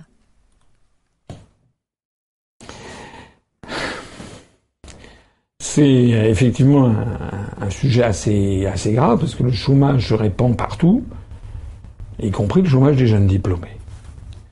Euh, je profite au passage pour souligner euh, que l'euro euh, est reparti à la hausse. Il y a un mois et demi, deux mois, il était à 1 euro 0,5 dollars. Il est remonté récemment à 1 euro 12. Si ça continue comme ça, on va voir. Vous avez vu qu'il y avait une tendance à la toute à l'extrême fin du, du quinquennat Hollande à un ralentissement de l'augmentation du chômage. Même il y a eu un mois où je crois on a eu une petite déperdition de chômage. Il y a eu beaucoup de maquillage, il y a eu des stages parking qui ont été faits, mais il y avait un ralentissement parce que l'euro avait baissé par rapport au dollar. Maintenant qu'il repart à la hausse, on va voir une réaugmentation. Et quel que soit le démantèlement du droit du travail que M. Macron va essayer de faire passer, les Français, si cette hausse de l'euro continue, vont découvrir dans un an non seulement que le sieur Macron a bousillé le droit du travail, tout ce qu'avaient obtenu nos, nos parents, nos grands-parents, nos arrière-grands-parents, tous nos aïeux qui s'étaient battus pour nous, pour qu'on ait une vie meilleure. Mais en plus de ça, ils vont constater que le chômage continue encore à augmenter. Je... On va voir. On va voir, là, il y a des gens de plus en plus qui se diront, tiens, à l'élection présidentielle, j'aurais davantage dû écouter M. Asselineau parce que lui disait la vérité. Donc on est dans ce contexte. Et dans ce contexte, effectivement, les jeunes diplômés, sont frappés aussi par le chômage. Mais comment ne pourrait-il pas en être par, euh, comment pourrait-il en être autrement? Puisque nous sommes de plus en plus placés en choc frontal avec des jeunes diplômés qui, eux, sont payés beaucoup moins. L'ubérisation de la société française menace. Nous avons bientôt à terme des jeunes diplômés euh, y compris sur le sol national, peut-être avec la directive travailleurs détachés, qui gagnent, dont les charges sociales seront bien inférieures à celles acquittées par la France. Et sans aller chercher les, travailleurs détachés, il suffit de faire travailler des jeunes Chinois en Chine. Et moi, je, veux vous dire, enfin vous le savez, beaucoup de gens quand même circulent dans le monde. Mais les Chinois, c'est pas des imbéciles. Hein. D'ailleurs, il n'y a pas de peuple imbécile. Hein. Quand vous circulez, il y a le meilleur, racisme, le meilleur antidote au racisme, c'est de circuler dans le monde. Et vous vous rendez compte qu'en fait, euh, l'être humain, à euh, travers tous les peuples et les civilisations, à partir du moment où il est éduqué à partir du moment où il est allé à l'école, à partir du moment où il est allé ensuite à l'université, etc., vous trouvez des gens qui sont euh, qui sont calés dans tous les pays du monde. Voilà. Sauf qu'il y en a qui ont la chance d'être en France, dans les pays développés où gagnent bien leur vie, et il y en a qui ont la malchance dans des pays beaucoup moins beaucoup moins riches. Voilà. Il y a des gens, l'Inde est le pays qui a inventé le jeu d'échecs, le chaturanga, comme on disait au 5e siècle, qui a inventé la numération décimale de position. Euh, je crois dans un ouvrage qui s'appelle le Lokavanga, c'est aux alentours de 450, 470 après Jésus-Christ. Les Indiens sont des génies mathématiques et en jeu d'échecs. Ce sont d'ailleurs, il suffit d'aller du côté de Bangalore, euh, en, Inde, dans l'état de Karnataka, c'est là où il y a plein de start-up en matière d'informatique. Bon ben, un Indien, un jeune diplômé indien, euh, qui est en matière d'informatique, il doit gagner 10 fois moins, 20 fois moins qu'un jeune diplômé français. C'est la raison pour laquelle nous sommes dans une situation vraiment difficile, dans une panade noire, et c'est la raison pour laquelle il faut, sauf à considérer qu'il est normal que les Français progressivement alignent leur niveau de vie sur ceux des, habitants du Karnataka ou du Bangladesh, et il faut d'une façon ou d'une autre rétablir des contrôles. Un contrôle dans les mouvements de capitaux, un contrôle dans les délocalisations d'entreprises, j'en profite pour élargir d'ailleurs le débat. À ce propos, cette personne me dit qu'elle est adhérente. Je, je l'en remercie, mais il y a parfois quelque chose qui m'attriste vraiment profondément. C'est que moi, je, ça fait dix ans que j'ai créé ce mouvement politique, à mon détriment personnel. Je ne veux pas insister lourdement, mais j'ai quand même euh, mis un terme à ma carrière administrative. Euh, je, suis dans une situation financière personnelle délicate, je le disais tout à l'heure. Et je fais ça euh, ben, pour le bien de mes compatriotes, de mes concitoyens. Je fais ça parce que j'ai des enfants, je pense à leur avenir, je pense à l'avenir de mon entourage, à l'avenir des jeunes Français en général. Il n'y a rien qui me, comment dirais-je, qui m'attriste plus ou qui me, qui me, qui, je sais pas comment vous dire, qui pourrait même me démobiliser lorsque je vois des, Français qui me disent, quand je leur parle de ça, la France, la souveraineté, l'indépendance nationale, la nécessité de protéger notre patrimoine public, notre patrimoine collectif, nos acquis sociaux, euh, notre niveau de vie. Je vois des gens qui disent oh non non non, mais de toute façon l'Europe c'est bien, vous êtes un gars, etc. Vive la mondialisation. Moi je vote Macron. Et je vois des jeunes qui me disent ça de 25 ans, mais par moment, je me dis, bah, écoutez, allez-y, puis vous allez voir. Après, vous n'aurez pas assez de vos yeux pour pleurer. Voilà la réalité. Si je fais de la politique, c'est pas pour m'enrichir, moins qu'on puisse dire. C'est pas non plus pour une veine gloriole, c'est parce que je crois profondément dans le fait que notre pays est en voie d'effondrement, de destruction et de nos acquis sociaux et de notre patrimoine collectif aussi. Alors moi, euh, la question, j'avoue que dans les conditions actuelles, qui sont celles dans lesquelles est la France, il n'y a pas d'autre euh, avenir, me semble-t-il, que d'assister à un appauvrissement des jeunes diplômés. D'ailleurs, c'est ce qui se passe en Allemagne, que l'on nous donne régulièrement comme modèle. En Allemagne, maintenant, vous avez des jeunes diplômés qui gagnent une misère. Un truc du style quelques euros euh, euh, de, l'heure. Je crois avec les réformes Hartz 1, 2, 3 et surtout la réforme Hartz 4, vous avez des jeunes qui sortent des, des, universités, des facultés avec, je crois, des petits boulots à 2 euros de l'heure. Tant qu'on restera dans l'Union européenne, tant qu'on restera dans le processus dit de mondialisation inévitable, tant qu'on conservera tous les articles que j'ai dénoncés pendant la campagne présidentielle, tant que les gens feront confiance à M. Macron, c'est-à-dire en fait remettront leur destin dans la main de milliardaires qui servent leurs intérêts et qui en fait sont en train de torpiller nos intérêts collectifs, moi je ne sais pas, quoi, ne sais pas quoi faire, si je n'ai que de poursuivre l'œuvre harassante que j'ai commencée il y a dix ans et où il y a de plus en plus de gens qui me rejoignent, informer, informer, informer toujours plus nos concitoyens et les appeler à ne pas baisser les bras, jamais. Hein, c'est Churchill qui disait ça. Jamais, jamais, jamais, n'abandonner jamais, disait Churchill. C'est exactement la philosophie de l'UPR. Jamais, jamais, jamais, nous n'abandonnerons notre combat de libération nationale. Nous sommes toujours en direct. Light Snivy a souhaité également vous poser une question. Bonsoir, monsieur Asselineau. Allez-vous, comme prévu, saisir le Conseil d'État suite à la réponse de monsieur Collomb à propos du classement de vos candidats? La réponse sera très simple, c'est oui. Pour les gens qui n'auraient pas suivi les épisodes antérieurs, je les renvoie à notre site upr.fr la dernière publication que nous avons faite. Vous le trouverez également sur les pages Facebook. Nous avons publié la lettre que j'avais adressée au ministre de l'Intérieur la semaine dernière et la lettre qui nous a retourné une semaine après, non sans prendre d'ailleurs son temps alors que les choses étaient extrêmement urgentes. Vous verrez que le ministère de l'Intérieur a fait une fin de non-recevoir et continue à classer délibérément les candidats de l'UPR en liste divers, c'est-à-dire que nous sommes mélangés avec des candidats euh, qui sont uniques, des candidats privés, voilà, et alors que nous représentons avec nos 574 candidats le parti politique qui présente le plus de candidats, et nous représentons à nous seuls 40, plus de 40% des candidats dans cette catégorie divers. Donc, ce soir même, j'ai signé euh, la, la, saisine du Conseil d'État en référé euh, immédiat en espérant que le Conseil d'État va pouvoir statuer avant vendredi, de telle sorte que euh, nous puissions avoir les résultats dimanche avec l'UPR, et de telle sorte que les médias soient euh, amenés à parler de, à parler de nous.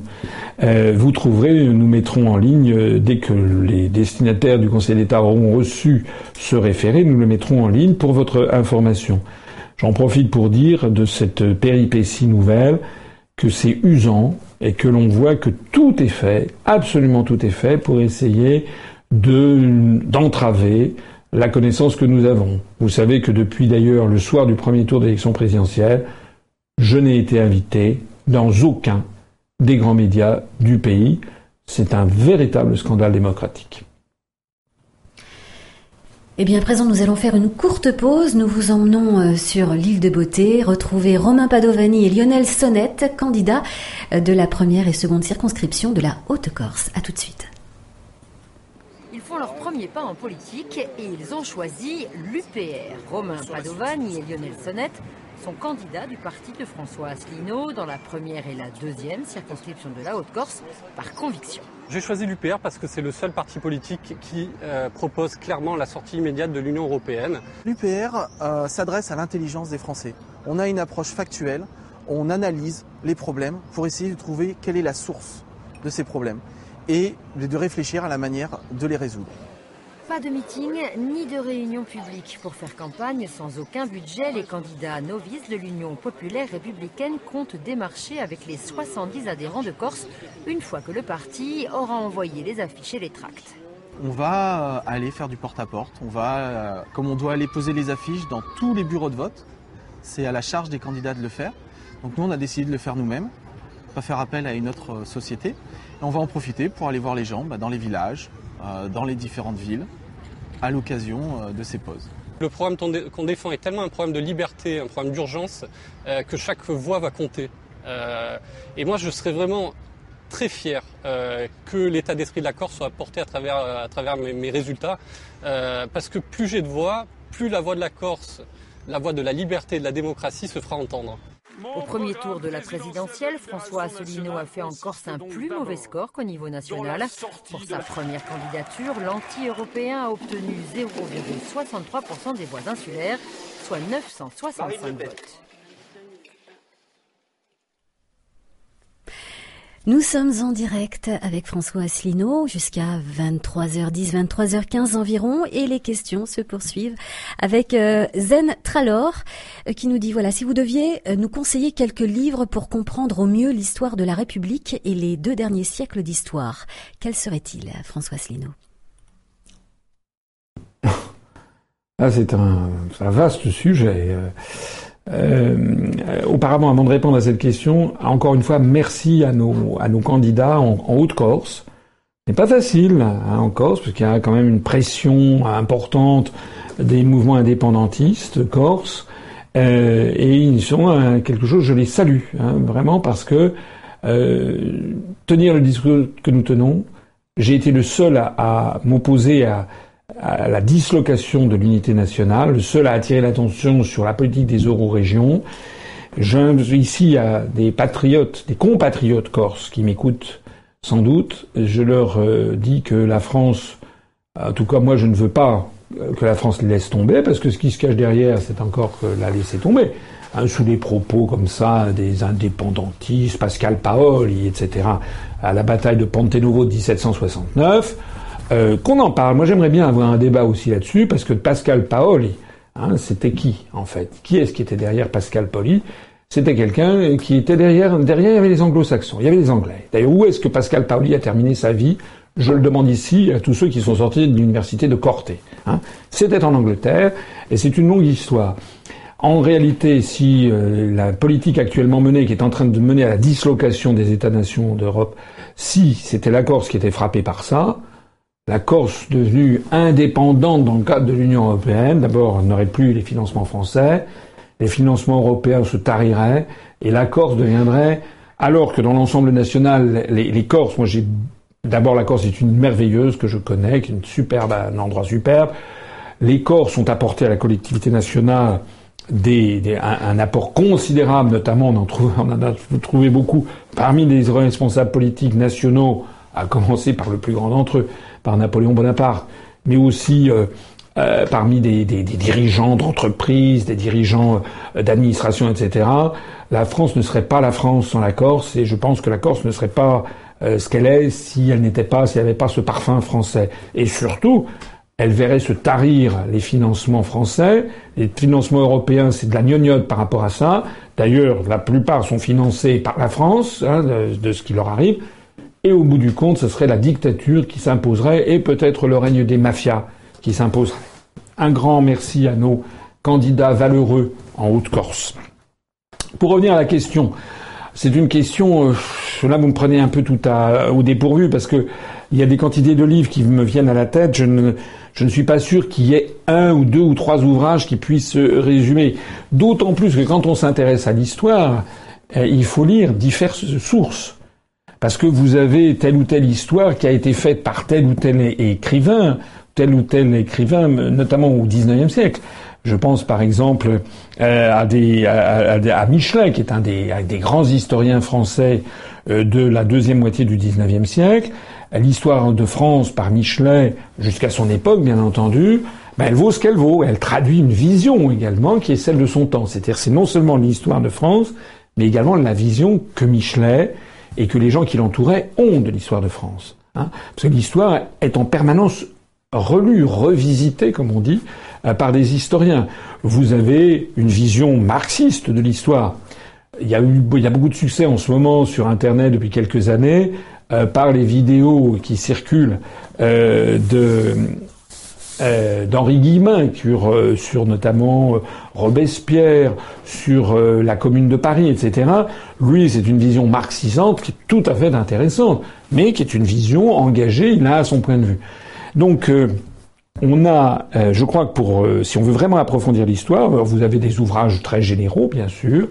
Euh, Michelet, il y a l'histoire de France, il y a, l'histoire de, de l'Empire, je crois c'est par Adolphe Thiers, c'est encore autre chose. l'histoire de la Révolution, pardon. moi, il y a des ouvrages qui m'ont marqué. les ouvrages de Jacques Bainville. Jacques Bainville, c'est un historien qui est mort dans les années 30, qui était marqué bien à droite, qui était monarchiste. Mais il a fait un, une histoire de France, justement, qui est très intéressante, qui est un petit livre. Il a fait un Napoléon qui est euh, éblouissant. Et il a fait un livre encore plus éblouissant, qui est un livre extraordinaire, qui s'appelle Les conséquences politiques de la paix, qu'il a publié en 1919, et qui, à partir des traités de la fin de la Première Guerre mondiale, décrit, explique pourquoi ces traités sont une catastrophe, pourquoi notamment Clémenceau s'est fait doubler par le président des États-Unis, Theodore Wilson, qui a imposé ses points, les points de Wilson. Pourquoi ceci va mener à un nouveau conflit planétaire, mondial, enfin en Europe? Vous lisez cet ouvrage publié en 1919, Les conséquences politiques de la paix de Jacques Bainville. Écoutez, les bras vous en tombent. Il est mort en 34. Il décrit exactement ce qui va se passer en 39, 40, avec la montée d'Hitler, avec l'Anschluss, etc. C'est assez fascinant de prémonition. Sinon, parmi les ouvrages qui m'ont marqué, eh il y en a beaucoup. Il faudrait lire Maurice Agulon sur la Troisième République. Il faudrait lire aussi les histoires longues. Vous savez, quelqu'un comme Fernand Braudel, qui était cette école de la nouvelle histoire, euh, qui, de façon très intelligente, c'était dans les années 70-80 du XXe siècle, ces historiens français qui ont montré que il n'y a pas uniquement que l'histoire des événements, l'histoire événementielle avec les rois, les guerres, les traités de paix, ça, c'est une histoire importante. Il faut quand même le connaître. Hein. C'est le fondement. Mais il y a aussi l'histoire sociale.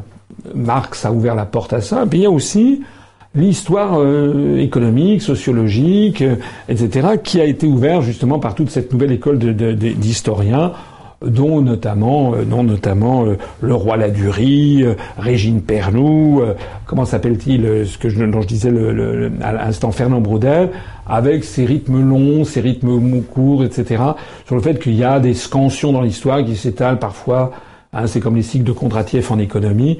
Il y a des, il y a des phénomènes historiques qui s'étalent sur des, sur des millénaires. Euh, il y en a, par exemple, le triomphe du christianisme en, en, en Europe où la civilisation romaine euh, produit encore ses effets 2000 ans après. Et puis il y a des phénomènes qui sont euh, pluriséculaires sur euh, sur 200 300 ans par exemple la révolution française qui produit ses effets. Et puis vous avez des phénomènes à moyen terme, des effets sur 30 ans ou 40 ans. Par exemple la troisième république, la cinquième république, voilà des constitutions.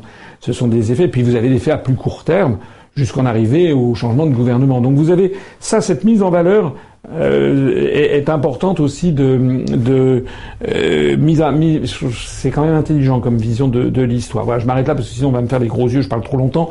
Mais ça me donne à penser que sur ces sujets, comme sur d'autres, il faudrait qu'on mette une, une, bibliographie. Il y a des gens qui me l'avaient déjà demandé. On va avoir certainement un petit peu de temps libre euh, à l'automne. Euh, J'essaierai de, de, mettre une bibliographie, mais d'ailleurs au passage, toutes les personnes qui m'écoutent, si elles ont parmi les ouvrages qui les ont frappés, euh, euh, pas seulement en matière d'histoire, mais en matière d'économie, etc., qu'elles nous fassent passer un petit peu leurs suggestions. On verra tout ce qu'on peut faire de tout ça. Ça pourrait être, ce qui serait l'idéal, c'est pas seulement d'envoyer un titre et, un éditeur, mais également d'avoir un petit résumé et pourquoi ce livre les a, les a marqués. Ça serait une bonne idée, je pense. Excellente idée. D'autres questions euh, Celle de Fabien M. Nombreuses sont les personnes à vouloir des logements alternatifs, écologiques, mobiles, démontables, mais les lois sont très compliquées à ce niveau. Alors comment faire? Qu'en pensez-vous? Euh, J'avoue que là, c'est une question, je je n'ai pas comme ça. J'en profite pour rappeler aux, à toutes les personnes qui m'écoutent que toutes les questions qui me sont posées, je les découvre au moment, hein, comme vous, hein, au moment où elles me sont posées, c'est la règle du jeu. Voilà. Il n'y a pas, c'est pas des, questions qui ont été posées par des euh, par des comparses et que j'ai préparées depuis euh, depuis deux jours. J'ai pas, j'ai vraiment pas le temps. Euh, ben là, je suis un petit peu sec sur cette question euh, des logements alternatifs. Je, ne sais pas. Ce que je sais en tout cas, c'est qu'il y a effectivement Là, on dirait le grand oral de l'ENA, il faut savoir quoi répondre. C'est pas une question à laquelle on ne sait pas quoi répondre. Euh, je me renseignerai sur ces logements alternatifs. Ce que je sais quand même, c'est qu'il y a quand même des contraintes en matière d'urbanisme en France, et qui sont quand même très importantes. Et au risque de froisser peut-être cet internaute, heureusement qu'il y a des contraintes d'urbanisme. Voilà, il faudrait pas que la France devienne euh, se se développer euh, des euh, des habitations précaires qui ça qui poussent comme des champignons un peu partout et parce que ça pourrait déboucher assez rapidement malheureusement surtout compte tenu de la situation économique du pays, ça pourrait déboucher tout simplement sur le développement de favelas et puis de bidonvilles. Il faut dire les choses telles qu'elles sont. Donc moi je ne veux pas que sous couvert de modernité, d'habitat, etc. En fait on on, autorise le développement d'habitations de, comme ça. Alors je comprends qu'il doit s'agir de quelque chose de, différent, mais je pense quand même que le rôle de l'État et des collectivités locales, c'est de préserver euh, la beauté des sites. moi, je, je, vraiment, je me félicite tous les jours d'être dans un pays où il existe la loi littorale qui empêche, par exemple, des constructions sur une grande partie du littoral français. On parlait de la Corse tout à l'heure. Si la Corse est une île merveilleuse, c'est justement parce qu'elle n'est pas bétonnée comme le reste de la Méditerranée. Il y a une pression foncière énorme sur les côtes de Méditerranée, en particulier les Alpes-Maritimes et le Var. Bon, euh, malheureusement, depuis la décentralisation et depuis que ça a été donné aux collectivités locales, les, permis de construire, on a vu cette pression se traduire par du béton. Mais quand même, il y a euh, les lois littorales, le conservatoire du littoral, par exemple, si la Bretagne est, magnifique, c'est euh, euh, c'est parce qu'il y a des zones entières qui sont non constructibles. Voilà. c'est comme ça dans beaucoup d'endroits. Donc il faut aussi préserver la beauté des sites, la beauté de l'environnement. Moi, je ne veux pas que la France, sur le littoral, se transforme comme le littoral qu'on voit dans un pays qui est magnifique, qui est la Turquie, mais où bon, c'est une catastrophe. Le, littoral est bétonné, ou également, c'est un peu désagréable ce que je dis pour certains pays, mais le littoral du côté de la Costa Brava ou le long des côtes de, espagnoles sur la Méditerranée, c'est parfois très très très très bétonné. Donc euh, il faut préserver les paysages, la beauté des sites, préserver la sécurité aussi. Il ne faut pas qu'il y ait des constructions qui soient construites dans le lit de rivière. Parfois, ça s'est arrivé dans des zones non constructibles parce que les anciens savent qu'il y a des crues centenaires. Alors les, gens qui habitent là depuis 30 ans disent tout ça c'est du baratin, on n'a jamais vu une goutte d'eau. Et puis il y a une crue centenaire, c'est arrivé. Et puis parfois des habitations, c'est arrivé, hein. notamment dans le sud de la France, dans les Pyrénées ou dans les contreforts alpins, que des gens périssent ou voir leur, leur, leur maison détruite. Donc, qu'il y ait des lois d'urbanisme me paraît sain. Important, il faut aussi tout simplement qu'il y ait la viabilisation des terrains pour faire le tout à l'égout, apporter l'eau, l'électricité, pour que les gens aient une vie décente. Alors, ce que je peux dire. Maintenant, euh, je ne suis pas fermé aux innovations. J'ai déjà eu l'occasion de le dire, je le rappelle ici. J'ai eu l'occasion de loger chez un de nos adhérents dans le Gers qui a fait construire une maison euh, passive. Alors je sais pas si c'est ça que ce monsieur avait à l'esprit, je crois pas, mais c'est assez extraordinaire. C'est-à-dire une maison où il n'y a pas de chauffage. Voilà. Il n'y a, pas de chauffage, il faisait 20 degrés. J'ai découvert à ma grande surprise ce que c'était. C'est un concept qui s'est développé en Allemagne, avec des maisons qui sont extrêmement bien, euh, comment dirais-je, calfeutrées, avec une isolation thermique euh, extraordinairement bien conçue, déjà. Deuxièmement, avec ce qu'on appelle, je crois, un puits canadien ou je sais pas quoi, c'est-à-dire une conduite sur 200-300 mètres qui amène naturellement de l'air qui vient de la Terre euh, qui est toujours à température euh, constante, euh, plus le, rayonnement solaire qu'il y a pendant la, pendant la journée, eh bien, j'avoue que je suis rentré dans cette maison. Benoît, notre adhérent qui m'écoute peut-être, se reconnaîtra là-dedans, parce que j'ai quand même été très frappé par cette, sa maison. On était rentré, il faisait 5 degrés dehors, c'était au mois de novembre, j'étais dans le Gers, et puis on entre dans la, dans la maison, il faisait 20 degrés alors qu'il n'y avait pas de chauffage, 22 degrés même, c'était bravo. Voilà, je ne suis pas du tout fermé à des innovations en matière d'habitat, mais je ne suis pas sûr d'avoir répondu à la question. Si j'ai pas répondu à la question, c'est que j'ai avoué mon ignorance au passage, peut-être que je ne connais pas le concept dont parlait cet internaute. Question internationale et ce sera la dernière question de ce direct. Elle est signée Cosmic Farmer. Que va-t-il se passer pour le Brexit si demain Jeremy Corbyn gagne les élections britanniques? Euh, c'est une c'est une question pertinente et impertinente. Euh, je me posais cette question moi-même il y a deux heures avec l'un de mes collaborateurs. Qu'est-ce qui va se passer effectivement? Je pense, je pense que que Theresa May va quand même l'emporter, mais effectivement euh, il y a eu une remontée euh, au cours des dernières semaines, euh, au cours des 15 derniers jours plus exactement, du Parti travailliste avec Jeremy Corbyn qui est à sa tête, dont Jeremy Corbyn qui avait milité contre le contre le, Brexit. bon, on verra, hein. on va voir. Ça ne sert à rien de gloser. L'événement n'est pas arrivé.